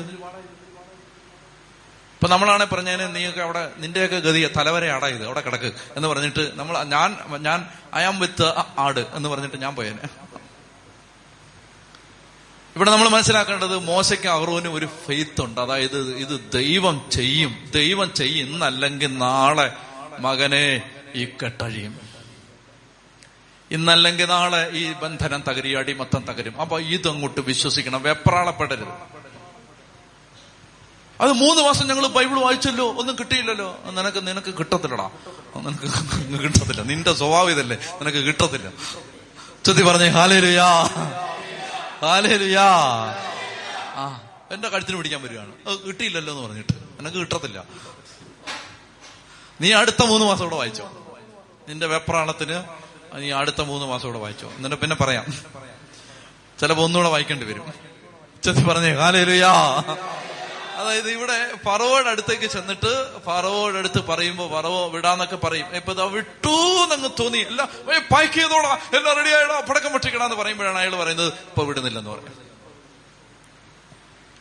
വിമോചനം ബുദ്ധിമുട്ടാണ് പക്ഷേ അസാധ്യമല്ല. അതാണ് ഈ ഭാഗത്ത് നിന്ന് ഈ പത്ത് മഹാമാരികളിൽ നിന്ന് നമ്മൾ പഠിക്കുന്ന ഒരു പാഠം. രണ്ടാമത്തെ പാഠം അതാണ്. അതുകൊണ്ട് ജീവിതത്തിൽ നിങ്ങൾ ഇപ്പോ പത്ത് വർഷം പ്രാർത്ഥിച്ചു. ഇരുപത് വർഷം പ്രാർത്ഥിച്ചു. ചിലപ്പോ ഒരു മാറുന്നതിന്റെ ഒരു ലക്ഷണം പോലും കാണില്ല. ജെറീക്കോ കോട്ട കീഴടക്കിയത് നിങ്ങൾക്കറിയാലോ? അറിയാവോ? ജെറിക്കോ കോട്ട. കോട്ട. കോട്ട എന്നൊന്നും പറഞ്ഞാൽ മനസ്സിലാവത്തില്ല. അത് ശരിക്കും നിങ്ങൾ ആലോചിക്കുക ഒരു ഇവിടെ ഒരു മതിലുണ്ടെന്ന് വെച്ചോ. മതിൽ ധ്യാന കേന്ദ്രത്തിന്റെ മതിൽ. ആ മതിൽ ആ മതിലിന്റെ മുകളിൽ കൂടെ ആറ് വണ്ടി ഒരേ സമയത്ത് പോയാൽ ആറ് വരി പാതയാണെങ്കിൽ അതിനെന്തുമാത്രം വീതിയുള്ള മതിലായിരിക്കും അത്. അതാണ് ഈ ജെറീക്കോ കോട്ട. ചെറിയൊരു മതിലൊന്നും അല്ലത്. ആ മതിലിന്റെ മീതെ ഒരു ആറ് വണ്ടിക്ക് പോവാം. അതുപോലത്തെ കോട്ടയാണ് തുരന്ന് ഈ വാരിക്കൊന്തം കൊണ്ടൊന്നും കുത്തിക്കിഴിച്ചൊന്നും മുട്ടതൂരി കൊണ്ട് ഒന്നും കയറാൻ പറ്റില്ല അതിനകത്ത് വലിയ പിന്നെ ആയുധങ്ങൾ കൊണ്ട് വലിയ ഭയങ്കര പീരങ്കി കൊണ്ട് വെടിവെച്ചാലൊന്നും ഇത് ഇതും ഭയങ്കര അങ്ങ് തിക്കായിട്ട് നിൽക്കുകയാണ് ഈ കോട്ട. അപ്പൊ ഇത് നിന്റെ മസിൽ പവർ കൊണ്ടൊന്നും ഇടിഞ്ഞു വീഴില്ല. ഇതാണ് സാത്താന്റെ സാമ്രാജ്യം. അത് നമ്മുടെ മസിൽ പവർ കൊണ്ടൊന്നും ഇടിഞ്ഞു വീടില്ല. അപ്പൊ അതുകൊണ്ട് നിങ്ങൾ കടന്ന് ബഹളം വെച്ചിട്ട് കാര്യമില്ല. പേഷ്യൻസ് ദൈവമക്കൾക്ക് ക്ഷമ വേണം. ക്ഷമ. അതായത് ദൈവം ഇടപെടും. വെയിറ്റ് ചെയ്യും. കാത്തിരിക്കുക കാത്തിരിക്കുക കാത്തിരിക്കുക ഞാൻ കർത്താവിനെ കാത്ത് കാത്തിരുന്നു. അങ്ങനെ പാട്ട് കേട്ടല്ലോ. ഞാൻ യഹോവയ്ക്കായി കാത്ത് കാത്തല്ലോ. ആ. കാത്ത് കാത്ത് കാത്ത്. ഇരിക്കുകയാണ്. യഹോവയ്ക്കായി. അവൻ എങ്കിലേക്ക് ചാഞ്ഞ് കേട്ടല്ലോ. അതായത് ഞാൻ ഞാൻ കർത്താവിനെ പെട്ടെന്ന് അങ്ങോട്ട് ഒന്ന് വിളിച്ചാൽ ഓടി എന്റെ ചുമ്മാതാ പിന്നെ ഒന്ന് വിളിച്ചാൽ ഓടി അങ്ങ് വരാൻ പോകില്ലേ ഇവിടെ എത്ര കാലായിട്ട് വിളിക്കാണ്. ഒന്ന് വിളിച്ചാൽ ഒന്ന് ഓടിയൊന്നും വരുത്തുന്നില്ല. ചുമ്മാ ആരാണ്ട് കളിപ്പിക്കാൻ എഴുതിയ പാട്ടാത് അതുകൊണ്ട് എന്റെ പ്രിയപ്പെട്ട മക്കളെ കാത്തിരിക്കണം. ഞാൻ എന്റെ കർത്താവിന് വേണ്ടി കാത്തിരുന്നു. ഒരു പ്രാവശ്യം പറവോ വാതിലടച്ചു. തോറ്റു പിന്മാറിയില്ല. രണ്ടാമത്തെ പ്രാവശ്യം പറവോ വാതിലടച്ചു തോറ്റ പിന്മാറിയില്ല. മൂന്ന് നാല് അഞ്ച് ആറ് ഏഴ്. അപ്പൊ ഈ ജെറീക്കോ കോട്ട ഭയങ്കര കോട്ടയാണിത്. അതിന് മുമ്പിൽ ചെറിയ കൂനൻ ഉറുമ്പ് പോലെ ചെറിയ ചെറിയ കുഞ്ഞുറുമ്പ് പോലെ അതിങ്ങനെ നിന്നിട്ട് ഈ മനുഷ്യൻ ഇങ്ങനെ നോക്കുകയാണ് ദൈവമേ ഇതങ്ങനെ ഇടിയും? ഇത് തകരുവോ? അങ്ങനെ ഭാരപ്പെട്ട് നിൽക്കുന്ന സമയത്ത് കർത്താവ് പറഞ്ഞു എടാ മക്കളെ അത് ഇടിവിടാന്ന് പറഞ്ഞു. ഇടിയും. എങ്ങനെ ഇടിയും? ആയുധം ഇത് ഇടിക്കാൻ പറ്റിയ ആയുധമൊന്നും ഞങ്ങളുടെ ഇല്ല കർത്താവ്. കർത്താവ് പറഞ്ഞു ഒരായുധവും വേണ്ടെന്ന് പറഞ്ഞു. എല്ലാവരെയും വിളിക്കാൻ പറഞ്ഞു. വിളിക്കാം എല്ലാത്തിനെയും വിളിക്കാം. പിള്ളേരും പെരുങ്ങണിയും പൈതലും വൃദ്ധരും ഗർഭിണിയും രോഗിയും അപ്പച്ചനും അമ്മച്ചയും എല്ലാം വരാൻ പറഞ്ഞു. അയ്യോ എനിക്ക് വയ്യ ഞാൻ വാദത്തിന് തൈലം മര്യാദയ്ക്ക് വേണമെന്ന് പറഞ്ഞു. എന്റെ തൈലം? വീണ് വരാൻ പറഞ്ഞു. എല്ലാത്തിനും വിളിച്ചു എല്ലാത്തിനും വിളിച്ചോണ്ട് വന്നിട്ട് അപ്പൊ യുദ്ധത്തിന് പോകാന്ന് പറഞ്ഞോണ്ടാ തൈലമൊക്കെ തൂത്തോണ്ടിരുന്നത്. യുദ്ധമൊന്നും അല്ല മര്യാദയ്ക്ക് വരാൻ പറഞ്ഞു. കൊന്തയുണ്ടോ? ആ ഇട്. പുരുഷന്റെ വഴിയുടെ പുസ്തകം ഇട്. ബൈബിളുണ്ടോ? ഇട്. പാട്ട് പുസ്തകം. ഇടാ. എടുത്ത് എല്ലാവരെയും വിളിച്ചു. വിളിച്ചങ്ങോട്ട് കൂട്ടിയിട്ട് ഈ കോട്ടയുടെ ചുറ്റും ഇതെല്ലാം കൂടെ ഹല്ലേലുയ്യ ഓശാന ഹല്ലേലുയ്യ ഓശാന ഹല്ലേലുയ്യ ഓശാന അങ്ങോട്ട് വെച്ചിരിക്കുകയാണ് ഹല്ലേലുയ്യ. ഇത് ഇടിയോന്നായി ചോദിക്കുന്നത് ഹല്ലേലുയ്യ ഓശാന അപ്പൊ നാം ഈ കൂട്ടത്തിൽ ഇത് ഹല്ലേലിയ നന്മ നിറഞ്ഞ പറയുമേ സ്വസ്തി കർത്താവ് നിന്നോടുകൂടെ സ്ത്രീകളില്ലേ അയ്യോവേ ഇത് ഇടിയോന്ന് എങ്ങനെ വിചാരിച്ചോണ്ടിരിക്കുന്നത് അപ്പൊ നമ്മൾ കൂട്ടത്തിലുള്ളവൻ അങ്ങനെ വിചാരിച്ച പോട്ട്. കൂട്ടത്തിലുള്ളവൻ വിചാരിക്കും. അതുപോലെ വഴി നിൽക്കുന്നവൻ വഴി നിന്ന് കണ്ടുപിടിച്ച് പറയണം "അയ്യോ, ഒരു പണിയില്ലാതെ പറയണം ഹല്ലേലുയ്യ ഓശാന. ബോംബിട്ടാത്ത തകരാത്ത കോട്ടയാണ്. അതിന്റെ ചുറ്റും ഇങ്ങനെ ഓശാന പാടിക്കൊണ്ട് നടക്കണം ഈ പുസ്തകമൊക്കെ എടുത്ത് പാട്ടുപുസ്തകമൊക്കെ എടുത്ത് നോട്ട്ബുക്കും ഡയറിയൊക്കെ ആയിട്ട് ഇങ്ങനെ കിടക്കുകയാണ്. ശനിയാഴ്ച ബൈബിൾ പഠിക്കാൻ പോവാണ്. ഹല്ലേലുയ്യ ഓശാന വീട്ടിൽ ഇരുന്ന് കെട്ടിയോ? പതിനാലാഴ്ചയിലേ പോയിട്ട്. മറ്റെന്താ ഒമ്പതാഴ്ച ഒമ്പതാഴ്ച വീട്ടൊന്നും കിട്ടിയില്ലല്ലേ? അപ്പൊ പതിനാല്. നീ നടന്നോളാൻ പറയും. എന്റെ പ്രിയപ്പെട്ട സഹോദരങ്ങളെ അങ്ങനെ നടന്ന് നടന്ന് നടന്ന് കർത്താവ് പറഞ്ഞു പതിമൂന്ന് തവണ നടക്കാൻ പറഞ്ഞു. ഒരു പ്രാവശ്യം നടന്നു ഒന്നും നടന്നിട്ടില്ല. രണ്ട് പ്രാവശ്യം നടന്നു ഒന്നും നടന്നില്ല. മൂന്ന് നാല് അഞ്ച് ആറ്. എന്റെ പൊട്ടബുദ്ധിയിൽ ഞാൻ ഇങ്ങനെ വിചാരിച്ചിട്ടുണ്ട്. ഞാൻ പറഞ്ഞു ഞാൻ വിചാരിച്ചിട്ടുണ്ട് ദൈവം ഇതിനേക്കാൾ ബെറ്റർ ഐഡിയ എന്റെ മനസ്സിലുണ്ട്. എന്നോട് ചോദിച്ചാൽ ഞാൻ ഇതിനേക്കാൾ നല്ലൊരു ആശയം കർത്താവിന് പറഞ്ഞു കൊടുത്തേനെ എന്നോട് ചോദിച്ചില്ല. എന്താണോ? ചോദിച്ചില്ല. എന്നോട് ചോദിച്ചിരുന്നെങ്കിലുണ്ടല്ലോ. അതായത് എന്റെ മനസ്സിൽ നല്ലൊരാശയം നല്ലൊരാശയം എൻ മനതാരിൽ വന്നു നിറഞ്ഞ് തുളുമ്പിടുന്നുണ്ട് നല്ലൊരാശയമുണ്ട് എന്റെ മനസ്സിൽ. അതായത് എന്തെന്നറിയാമോ? ഈ ആദ്യത്തെ ദിവസം നടക്കുമ്പോ ഫസ്റ്റ് ഡേ എല്ലാവരോടും ഇങ്ങനെ നടക്കുകയാണ്. ലേലുയ ഹല്ലേലുയ ഹല്ലേലുയ ഹല്ലേലുയ രണ്ട് കല്ലും ഇടിഞ്ഞു വീഴണം. പിറ്റേ ദിവസം ആരും വിളിക്കാതെ തന്നെ ആൾ കൂടും. കാരണം ആളുകൾക്ക് ഒരു ഫെയ്ത്തായി ഇത് ഇടിയുമെന്ന് മനസ്സിലായി. രണ്ടാമത്തെ ദിവസം നടക്കുന്ന സമയത്ത് ഒരു അഞ്ച് കല്ലും ഇടിക്കണം നമ്മളിങ്ങനെ പോകുന്ന വഴിക്ക് ഒരു കല്ല് നന്മ പറഞ്ഞ പറയുമ്പോൾ സ്വസ്തി ഇട്ടും എടാ ഇടിയോടാ എന്ന് മനസ്സിലാവും. മൂന്നാമത്തെ ദിവസം നടക്കുമ്പോ ഒരു ഒരു പത്ത് കല്ലിടിയാണ് ഞാൻ ദൈവം ഞാനായിരുന്നെങ്കിൽ അങ്ങനെ ഒരു ആദ്യം ഒരു ചെറുതായിട്ട് ഒന്ന് ഒന്ന് ഒന്ന് ഒരു ഒരു കുലുക്കം. പിന്നെ രണ്ട് കല്ല് കല്ലിടിയുന്നു പിന്നെ ഒരു അഞ്ച് കല്ല്. അങ്ങനെ ഓരോ ദിവസം കഴിയുന്നവർ ഇടിഞ്ഞിടിഞ്ഞ്. അപ്പോ ഒന്നാമത്തെ കാര്യം എന്താ പറയുക ഫസ്റ്റ് ഡേ വന്ന അമ്പത് പേര് വന്ന രണ്ടാമത്തെ ദിവസം അഞ്ഞൂറ് പേര് വരും. കാരണം ഇവർ ചെന്നിട്ട് പറയും ഇടോ നമ്മളിങ്ങനെ മൂന്ന് നന്മറിഞ്ഞോന്ന് ചൊല്ലിപ്പോഴത്തേന് രണ്ട് കല്ലം കിടിഞ്ഞു ആണോ? എന്നാൽ ഞാനും വരാന്ന് പറഞ്ഞിട്ട് അവർ അമ്പത് പേര് വരും. അടുത്ത ദിവസം അമ്പത് പേരും പിന്നെ ഇവിടെ നിൽക്കാൻ സ്ഥലമില്ലാത്ത ഒരാളായിരിക്കും. ഇവിടെ എന്താ സംഭവിച്ചെന്നറിയാമോ ആദ്യത്തെ ദിവസം നടന്നു ഒരു മണൽത്തരി പോലും ഇടിഞ്ഞിട്ടില്ല. അപ്പൊ ഈ കൊന്തയെല്ലാം ചൊല്ലി തീർത്തിട്ട് ഒന്നും സംഭവിച്ചിട്ടില്ല. ആദ്യത്തെ ദിവസം നൂറ് പേരാ വന്നത്. രണ്ടാമത്തെ ദിവസം അമ്പത് പേരേ ഉള്ളൂ. നീ വരുന്നില്ലേ? ഓ ഞാൻ വരുന്നില്ല. നീ ഇടിച്ചിട്ട് വരാൻ പറഞ്ഞു. വെറുതെ വെയിലും കൊണ്ട് നടക്കാണ്. പന്ത്രണ്ട് തവണ നടന്നപ്പോഴും ഒരു മണൽത്തരി പോലും ഇടിഞ്ഞിട്ടില്ല. മൗണ്ട് കാർമൽ ധ്യാന കേന്ദ്രത്തിലിരിക്കുന്ന ദൈവ വൈതലെ നിന്റെ അവസ്ഥ ഇതാണ്. നീ ഒത്തിരി നാളായിട്ട് നടക്കാൻ തുടങ്ങിയതാണ്. ഒരു മണൽ തരി പോലും ഇടിഞ്ഞിട്ടില്ല. പക്ഷേ ഇത് പതിമൂന്നാമത്തെ തവണയാണ് ഇന്നിടിയും. ഇന്നിടിയും. പ്രിയപ്പെട്ട സഹോദരങ്ങളെ ദൈവത്തിനൊരു സമയമുണ്ട് ദൈവം പ്രവർത്തിക്കും. ചത്തി പറഞ്ഞേ ഹാലേലുയാ ദൈവം പ്രവർത്തിക്കും. അതാണ് ഈ അചഞ്ചലമായ വിശ്വാസമാണ് അടിമത്തത്തിൽ നിന്ന് പൊട്ടിച്ച് പുറത്തു വരാൻ ഈ മോശ അഹ്റോനെ പറയും അതാണ് അസാധാരണമായ വിശ്വാസമാണ്. നമുക്ക് ഇതൊക്കെ ചിന്തിക്കാൻ പോലും പറ്റാത്ത റേഞ്ചാണ് പ്രവാചകന്മാർക്ക്. മോശ അഹ്റോനൊക്കെ വായിച്ചു പോകുമ്പോൾ നല്ല സുഖമാണ് ശരിക്കും ഇരുന്നൊരു പത്ത് മിനിറ്റ് ചിന്തിച്ചാൽ നമുക്ക് ഭ്രാന്ത് വരും. കാരണം ഇത് ഇത്രയും പ്രശ്നം വന്നിട്ടും തോറ്റു പിന്മാറാൻ തയ്യാറല്ല. ഒരു രാജ്യം ഒരു സാമ്രാജ്യം ആ കാലത്ത് ഏറ്റവും വലിയ ശക്തമായ ഒരു സാമ്രാജ്യത്തിന്റെ ഭരണാധിപൻ അയാൾ പറയാണ് വിട്ടയക്കില്ല വിട്ടയക്കില്ല എന്ന് പറയുമ്പോ ഓക്കെ വിട്ടയക്കണ്ട പിടിച്ചോ അടുത്ത മഹാമാരി വിട്ടയക്കില്ല. അങ്ങനെ പത്ത് തവണ ഇനി നിന്നെ അവസാനം പറയുന്നതാണ് ഇനി നീ ഈ കൺവട്ടത്ത് വന്നാൽ നിന്നെ കൊന്നുകളയെന്ന് പറഞ്ഞിട്ടാണ് വിടുന്നത്. പിന്നെയും വരും. പിന്നെ മരണം. നാല് തവണ വന്നിട്ടൊന്നും നടന്നില്ലെന്ന് പറഞ്ഞ് വരാതിരിക്കരുത്. ദൈവത്തിന് ഒരു സമയമുണ്ട്. അവൻ ഇടപെട്ടിരിക്കും. ഇടപെട്ടിരിക്കും. ഉച്ചത്തി പറഞ്ഞു ഹാലലുയാ ഹാലലുയാ. അപ്പോൾ രണ്ടാമത്തെ കാര്യം അതാണ്. മൂന്നാമത്തേത് ഇവിടെ നമ്മൾ ക്ഷമയോടുകൂടി ദൈവം പ്രവർത്തിക്കും എന്നുള്ളത് സത്യമാണ്. നമ്മൾ ദൈവത്തിന് അസാധ്യം അസാധ്യമായിട്ടൊന്നുമില്ല എന്ന് വിശ്വസിച്ചിട്ട് നമ്മൾ ദൈവവചനത്തെ കണ്ണും പൂട്ടി വിശ്വസിക്കണം. അതാണ് ഇവിടെ ഈ പ്രവാചകന്മാർ ചെയ്യുന്നത്. കർത്താവ് പറഞ്ഞിട്ടുണ്ട് വിടുവിക്കും. അതുകൊണ്ട് ഇപ്പൊ തോറ്റാലും ഇപ്പൊ തോറ്റാലും മൂന്നാമത്തെ തവണ തോറ്റാലും അഞ്ചാമത്തെ തവണ തോറ്റാലും പത്താമത്തെ തവണ തോറ്റാലും ഞങ്ങൾ തോറ്റ് പിന്മാറാൻ തയ്യാറല്ല. അപ്പൊ ഈ മൂന്ന് കാര്യങ്ങൾ മനസ്സിൽ വെക്കുക. ഒന്ന് അവർ ദൈവത്തെ ആരാധിക്കാനാണ് ദൈവം വിമോചിപ്പിച്ചത്. രണ്ട് വിമോചനം ഡിഫിക്കൽട്ടാണ് ഇമ്പോസിബിൾ അല്ല. മൂന്ന് നമുക്കൊരു ക്ഷമ വേണം. ഒരു പേഷ്യൻസ് വേണം ദൈവവചനത്തെ കണ്ണും പൂട്ടി വിശ്വസിക്കണം. അങ്ങനെ അവർ വിശ്വസിച്ചു അധ്വാനിച്ചു. അങ്ങനെ അവർ ഈജിപ്തിൽ നിന്ന് പുറത്തു വരികയാണ്. അപ്പോ നാല് മുതൽ പതിനൊന്ന് വരെയുള്ള അധ്യായങ്ങൾ ഇത് തീർന്നിരിക്കുകയാണ്. എളുപ്പമല്ലേ ഇത്? നാല് മുതൽ പതിനൊന്ന് വരെ. മടുത്തോ? ഇനി നമുക്ക് വളരെ സമയമെടുത്ത് ഉള്ള ഒരു അരമണിക്കൂർ നമുക്ക് ഉണ്ട് ഈ അരമണിക്കൂർ എടുത്ത് നമ്മൾ പന്ത്രണ്ടാമത്തെ അധ്യായം കാണാൻ പോകണം പന്ത്രണ്ടാം അധ്യായം എല്ലാം പറയില്ല. ഒരു കാര്യം പറയാനുള്ള സമയം നമുക്ക് കിട്ടു. പെസഹ ആചരിക്കുകയാണ് ഇത് നമുക്ക് വളരെ വേണ്ടപ്പെട്ട ഒരു അധ്യായമാണ്. വിശുദ്ധ കുർബാന മനസ്സിലാക്കാൻ നമ്മളെ സഹായിക്കുന്ന കുറച്ച് പാഠങ്ങളാണ് ഇനി നമ്മൾ ഈ അധ്യായങ്ങളിൽ കാണാൻ പോകുന്നത്. പന്ത്രണ്ടാമത്തെ അധ്യായം ദൈവം ഈ ജനത്തെ വിട്ടയക്കാനുള്ള അവസാനത്തെ മഹാമാരി. അവസാനത്തെ മഹാമാരി എന്താണ്? ഫറവോയുടെ ഉൾപ്പെടെ ഈജിപ്തിലെ എല്ലാവരുടെയും ആദ്യജാതന്മാർ കൊല്ലപ്പെടുന്നു. അങ്ങനെ കൊല്ലപ്പെടുന്ന കാര്യം ദൈവം ആ സാഹചര്യം ഒരുക്കി. കൊല്ലപ്പെടുന്നതിന്റെ തൊട്ട് തലേ രാത്രിയിൽ ആ- തലേ ദിവസങ്ങളിൽ ദൈവം മോശയോടും അഹറോനോടും പറയാണ്. ബൈബിൾ തുറന്നുകൊള്ളുക ഓരോ വാക്യമായിട്ട് വായിക്കണം. പന്ത്രണ്ടാം അധ്യായം. ശ്രദ്ധിച്ച് വായിച്ച് പഠിക്കേണ്ട അധ്യായമാണിത്. പന്ത്രണ്ടാമത്തെ അധ്യായം.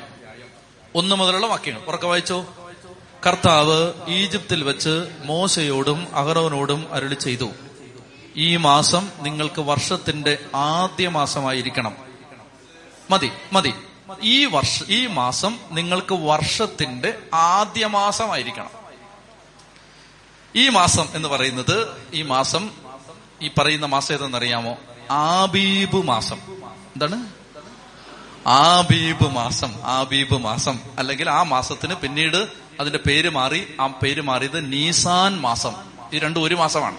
ആബീബ് മാസം നീസാൻ മാസം. അങ്ങനെ മാസങ്ങളുണ്ട്. നമ്മുടെ ഏപ്രിൽ മെയ് ഫെബ്രുവരി എന്നൊക്കെ പറയുന്ന പോലെ ആ മാസമുണ്ട്. എന്ത് മാസമാണ്? എന്തോന്ന്? ആ ആ ബീഫ് മാസമല്ല. ആബീബ് ആബീബ് ബീബ് ബീബ് ആബീബ് മാസം. ആബീബ് മാസം. പിന്നീട് കാലാന്തരത്തിൽ അതിന്റെ പേര് എന്തായിട്ട് മാറി? മീശാ മാസമല്ല. നീ നീ സാൻ മാസം. നീസാൻ മാസം. കിട്ടിയോ? ഇത് പഠിക്കണം. കാരണം ഇത് പ്രധാനപ്പെട്ട ഒരു മാസമാണ്. ക്രിസ്തീയ ജീവിതത്തിൽ ഈ മാസത്തിന് ഒരു പ്രാധാന്യമുണ്ട്. അപ്പോൾ ഈ ദൈവം ഇത് പറയുന്ന മാസം ഏത് മാസമാണത്? ആബീബ് മാസം. അതിന്റെ മറ്റൊരു പേരെന്താണ്? നീസാൻ മാസം. ആ നിങ്ങൾ മിടുക്കനാണല്ലോ അപ്പൊ ആബീബ് മാസം നീസാൻ മാസമാണ് ഈ മാസം. അപ്പൊ കർത്താവ് പറയാണ് ഇനി നിങ്ങളുടെ ആദ്യത്തെ മാസം നിങ്ങളുടെ ജനുവരി ആയിരിക്കും ഈ നീസാൻ മാസം. ഈജിപ്തിലെ കലണ്ടർ അനുസരിച്ചല്ല ഇനി നിങ്ങളുടെ കലണ്ടർ. ഈ മാസമായിരിക്കും നിങ്ങളുടെ ആദ്യത്തെ മാസം. നമുക്ക് ആരാധനാക്രമ കലണ്ടർ ഉണ്ട് മലങ്കരക്കാരുടെ ആരാധനാക്രമ മത്സരം അനുസരിച്ച് ഇത് സ്ലീബാ കാലമാണ് സിറമലബാറുകാരുടെ അനുസരിച്ച് ഏലിയ മൂശ സ്ലീബാ കാലമാണിത് അങ്ങനെ കേട്ടിട്ടുണ്ടോ അതൊക്കെ? പള്ളിയിൽ പോകുന്നവർക്ക് കേട്ടിട്ടുണ്ടാവും. അങ്ങനെ ലിറ്റേർജിക്കൽ കലണ്ടർ ഉണ്ട് ആരാധനാക്രമ വത്സരം യഹൂദന്റെ ആരാധനാക്രമ വത്സരത്തിൽ ലിറ്റേജിക്ക കലണ്ടറിലെ ആദ്യത്തെ മാസമാണ് ആബീബ് മാസം അഥവാ നീസാൻ മാസം. അപ്പൊ അതാണ് ഒന്നാം വാക്യം പന്ത്രണ്ടാമത്തെ ഒന്നാം വാക്യം. വായിച്ചേ കർത്താവ് ഈജിപ്തിൽ വെച്ച് മോശയോട് മഹറോനോട് മരളി ചെയ്തു ഈ മാസം നിങ്ങൾക്ക് വർഷത്തിന്റെ ആദ്യ മാസമായിരിക്കണം. ഇസ്രായേൽ സമൂഹത്തോട് മുഴുവൻ പറയണം ഈ മാസം പത്താം ദിവസം ഓരോ കുടുംബത്തലവനും ഓരോ ആട്ടിൻ നിങ്ങൾ കണ്ടോ ഇത്? നിങ്ങൾ വായിക്കുന്നുണ്ടോ? എന്നോട് വായിച്ചേ. ഇസ്രായേൽ സമൂഹത്തോട് മുഴുവൻ പറയണം. ഈ മാസം പത്താം ദിവസം ഓരോ കുടുംബത്തലവനും ഓരോ ആട്ടിൻകുട്ടിയെ കരുതി വെക്കണം. ഒരു വീടിന് ഒരാട്ടിൻകുട്ടിയെ വീതം. ഏതെങ്കിലും കുടുംബം ഒരാട്ടിൻകുട്ടിയെ മുഴുവൻ ഭക്ഷിക്കാൻ മാത്രം വലുതല്ലെങ്കിൽ ആളുകളുടെ എണ്ണം നോക്കി അയൽ കുടുംബത്തെയും പങ്കുചേർക്കട്ടെ ഭക്ഷിക്കാനുള്ള കഴിവ് പരിഗണിച്ചു വേണം. ഒരാടിന് വേണ്ട ആടുകളുടെ എണ്ണം നിശ്ചയിക്കാൻ കോലാടുകളിൽ നിന്നോ ചെമ്മരിയാടുകളിൽ നിന്നോ ആട്ടിൻകുട്ടിയെ തിരഞ്ഞെടുത്തുകൊള്ളുക. അത് ഒരു വയസ്സുള്ളതും ഊനമറ്റതുമായ കുഞ്ഞാട് ആയിരിക്കണം. പ്രിയപ്പെട്ടവര് പത്താം ദിവസം ഈ മാസത്തിന്റെ നീസാ മാസത്തിന്റെ പത്താം ദിവസമാവുമ്പോ കുടുംബനാഥന്റെ ഡ്യൂട്ടി ഒരു മുട്ടാടിനെ ഒരു മെയിൽ ഗോട്ടിനെ ഒരു മുട്ടനാടിനെ ചെമ്മരിയാടിൽ നിന്നോ കോലാടിൽ നിന്നോ അതിന് ഒരു വയസ്സുണ്ടായിരിക്കണം. ഒരു വയസ്സുള്ള ഊനമറ്റ കളങ്കമില്ലാത്ത വൈകല്യങ്ങളില്ലാത്ത ഒരു കുഞ്ഞാടിനെ നിങ്ങൾ കരുതി വെക്കണം. പത്താം ദിവസം ആകുമ്പോഴേക്കും എന്നിട്ട് ഒരു കുടുംബത്തിന് ഒരാട് വേണം. ഒരു കുടുംബത്തിൽ എന്ത് ചെയ്തു? ഒരു കുടുംബത്തിൽ രണ്ടുപേരേ ഉള്ളൂ. ആ രണ്ടുപേരൂടെ ഒരാടിനെ തിന്ന് തീർക്കില്ല. അപ്പൊ അവർ നോക്കുമ്പോൾ അപ്പുറത്തെ വീട്ടിൽ രണ്ടുപേരേ ഉള്ളൂ. അപ്പൊ നിങ്ങളോട് ഇങ്ങോട്ട് വന്നോ. നമ്മൾ നാല് പേരോടാണ് ഈ ആടിനെ തിന്നാൻ പോകുന്നത്. അങ്ങനെ ആളുകളുടെ എണ്ണം അനുസരിച്ച് ആടിനെ നിശ്ചയിക്കണം. ഒരു വീടിന് ഒരാട് വീതം. ചത്തി പറഞ്ഞേ ഹാലുയാ ഒരു കുടുംബത്തിന് ഒരാട് വീതം. എന്നിട്ട് വായിക്കാം ആറാം വാക്യം. പന്ത്രണ്ടാം അധ്യായം ആറാം വാക്യം. ഈ മാസം ഏത് മാസം?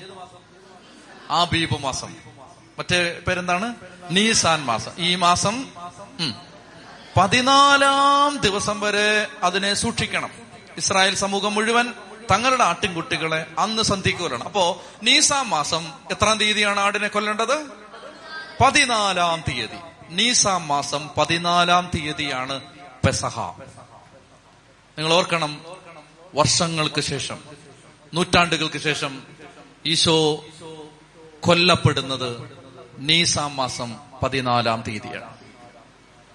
ഈശോമശികായുടെ കുരിശുമരണത്തിന്റെ മുന്നോടിയായി കർത്താവ് ഈശോമശിക കൊല്ലപ്പെട്ടത് ആ ദിവസമാണ്. ഇത് എത്ര കൃത്യമായിട്ട് നൂറ്റാണ്ടുകൾക്ക് മുമ്പേ കർത്താവ് ആ ദിവസം ഒരുക്കി.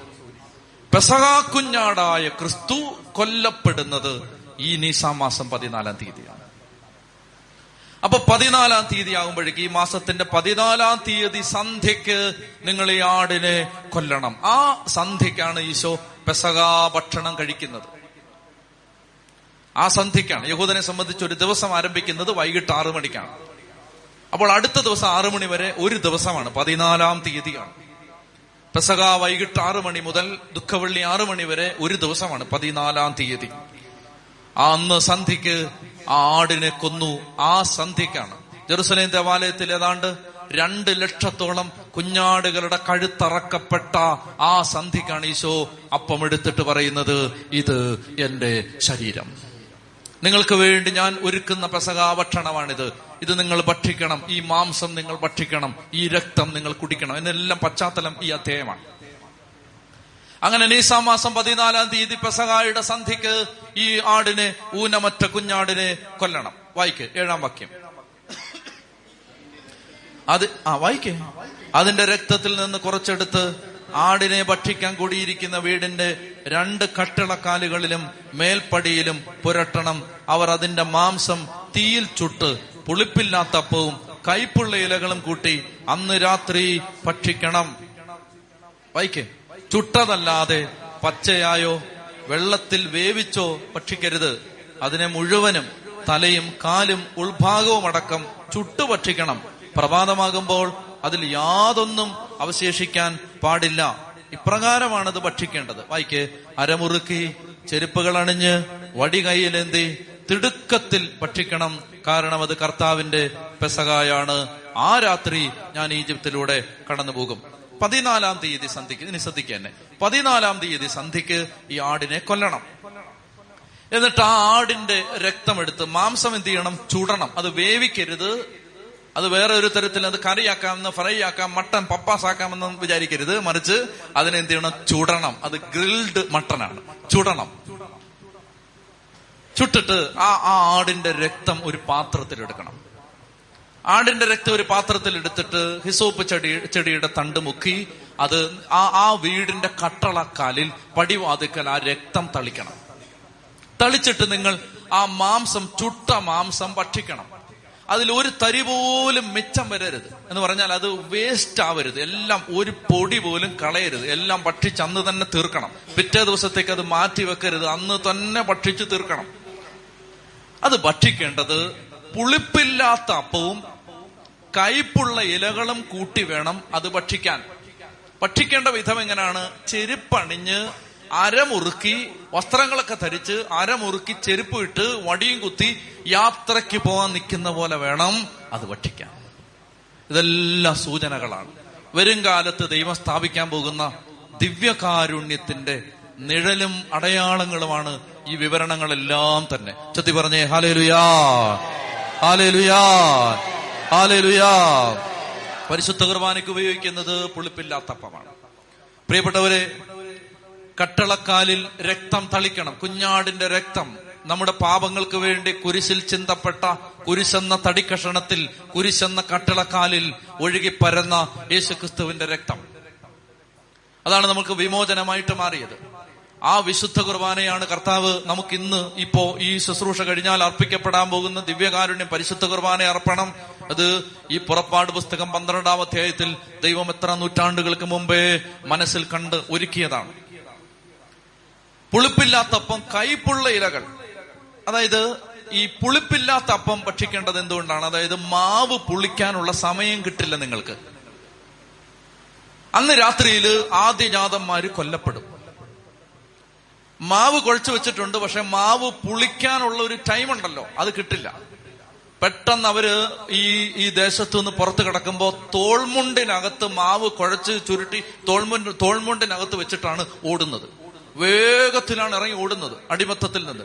അതുകൊണ്ട് അങ്ങനെ വേഗത്തിൽ ഓടുന്ന സമയത്ത് മാവ് പുളിപ്പിക്കാനുള്ള സമയമൊന്നുമില്ല അതുകൊണ്ട് നിങ്ങൾ അതിന്റെ ഓർമ്മയ്ക്ക് വേണ്ടിയാണ് കർത്താവ് പറയുകയാണെങ്കിൽ നമ്മൾ അടുത്ത ഭാഗത്ത് വായിക്കും. ഏഴ് ദിവസത്തേക്ക് നിങ്ങളുടെ വീട്ടിൽ പുളിപ്പുണ്ടാവരുത്. പുളിപ്പ് മാറ്റി വെച്ചോണം. പുളിപ്പ്. ഈ പുളിപ്പിനെ പുതിയ നിയമം പിന്നീട് വ്യാഖ്യാനിക്കും. അശുദ്ധിയാകുന്ന പുളിപ്പ്. കാവട്യമാകുന്ന പുളിപ്പ്.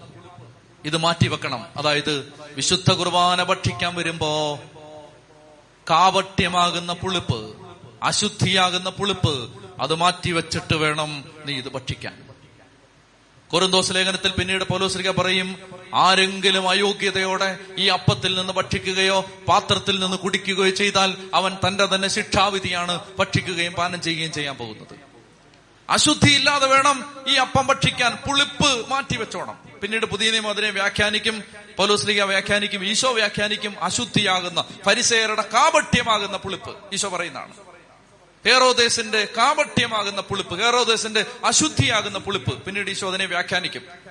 പൗലുശ്രീക പറയും അപ്പൊ അതുകൊണ്ട് പുളിപ്പ് നീക്കി കളയണം നമ്മൾ വിശുദ്ധ കുർബാന ഭക്ഷിക്കാൻ വരുമ്പോ എന്നാ എല്ലാവർക്കും ഇവിടെ ധ്യാന കേന്ദ്രമാണല്ലോ ആ അത് എല്ലാവരും ഉണ്ടല്ലോ അഞ്ചച്ചന്മാരുണ്ടല്ലോ ആ കൊടുക്കുന്നുണ്ടല്ലോ എന്നാ പിന്നെ കിട്ടുന്നുണ്ടല്ലോ എന്നാ പിന്നെ വാങ്ങിച്ചേക്കാലോ എന്ന് വിചാരിച്ചങ്ങ് വാങ്ങിക്കരുത്. നീ എന്താ വാങ്ങിച്ചുകൊണ്ട് അറിയാവോ നിന്റെ തന്നെ നിന്റെ കുടുംബത്തിന്റെ ശിക്ഷാവിധിയാണ് നീ വാങ്ങിച്ചുകൊണ്ട് വീട്ടിലേക്ക് പോകുന്നത്. ധ്യാനകേന്ദ്രമാണ്. ആരും അറിയാൻ പോണില്ല. ഇപ്പൊ ഇവിടെ വിശ്വാസിയാണോ അവിശ്വാസിയാണോ ഭക്തനാണോ ഭക്തി ഇല്ലാത്തവനാണോ കുമ്പസാരിച്ചവനാണോ കുമ്പസാരിക്കാത്തവനാണോ? ഇതൊന്നും ഇവിടെ ചികഞ്ഞു നോക്കാനൊന്നും സംവിധാനമില്ല. പ്രിയപ്പെട്ട മക്കളെ ശ്രദ്ധിക്കണം. പരിശുദ്ധ കുർബാന ഓരോ ധ്യാനത്തിലും ഇപ്പൊ ബലിയർപ്പിക്കാൻ പോവാണ്. ഈ ബലിയർപ്പിച്ചു കഴിഞ്ഞ് വിശുദ്ധ കുർബാന അപ്പൊ ഓർക്കണം ഇതെനിക്ക് ഭക്ഷിക്കാനുള്ള യോഗ്യതയുണ്ടോ?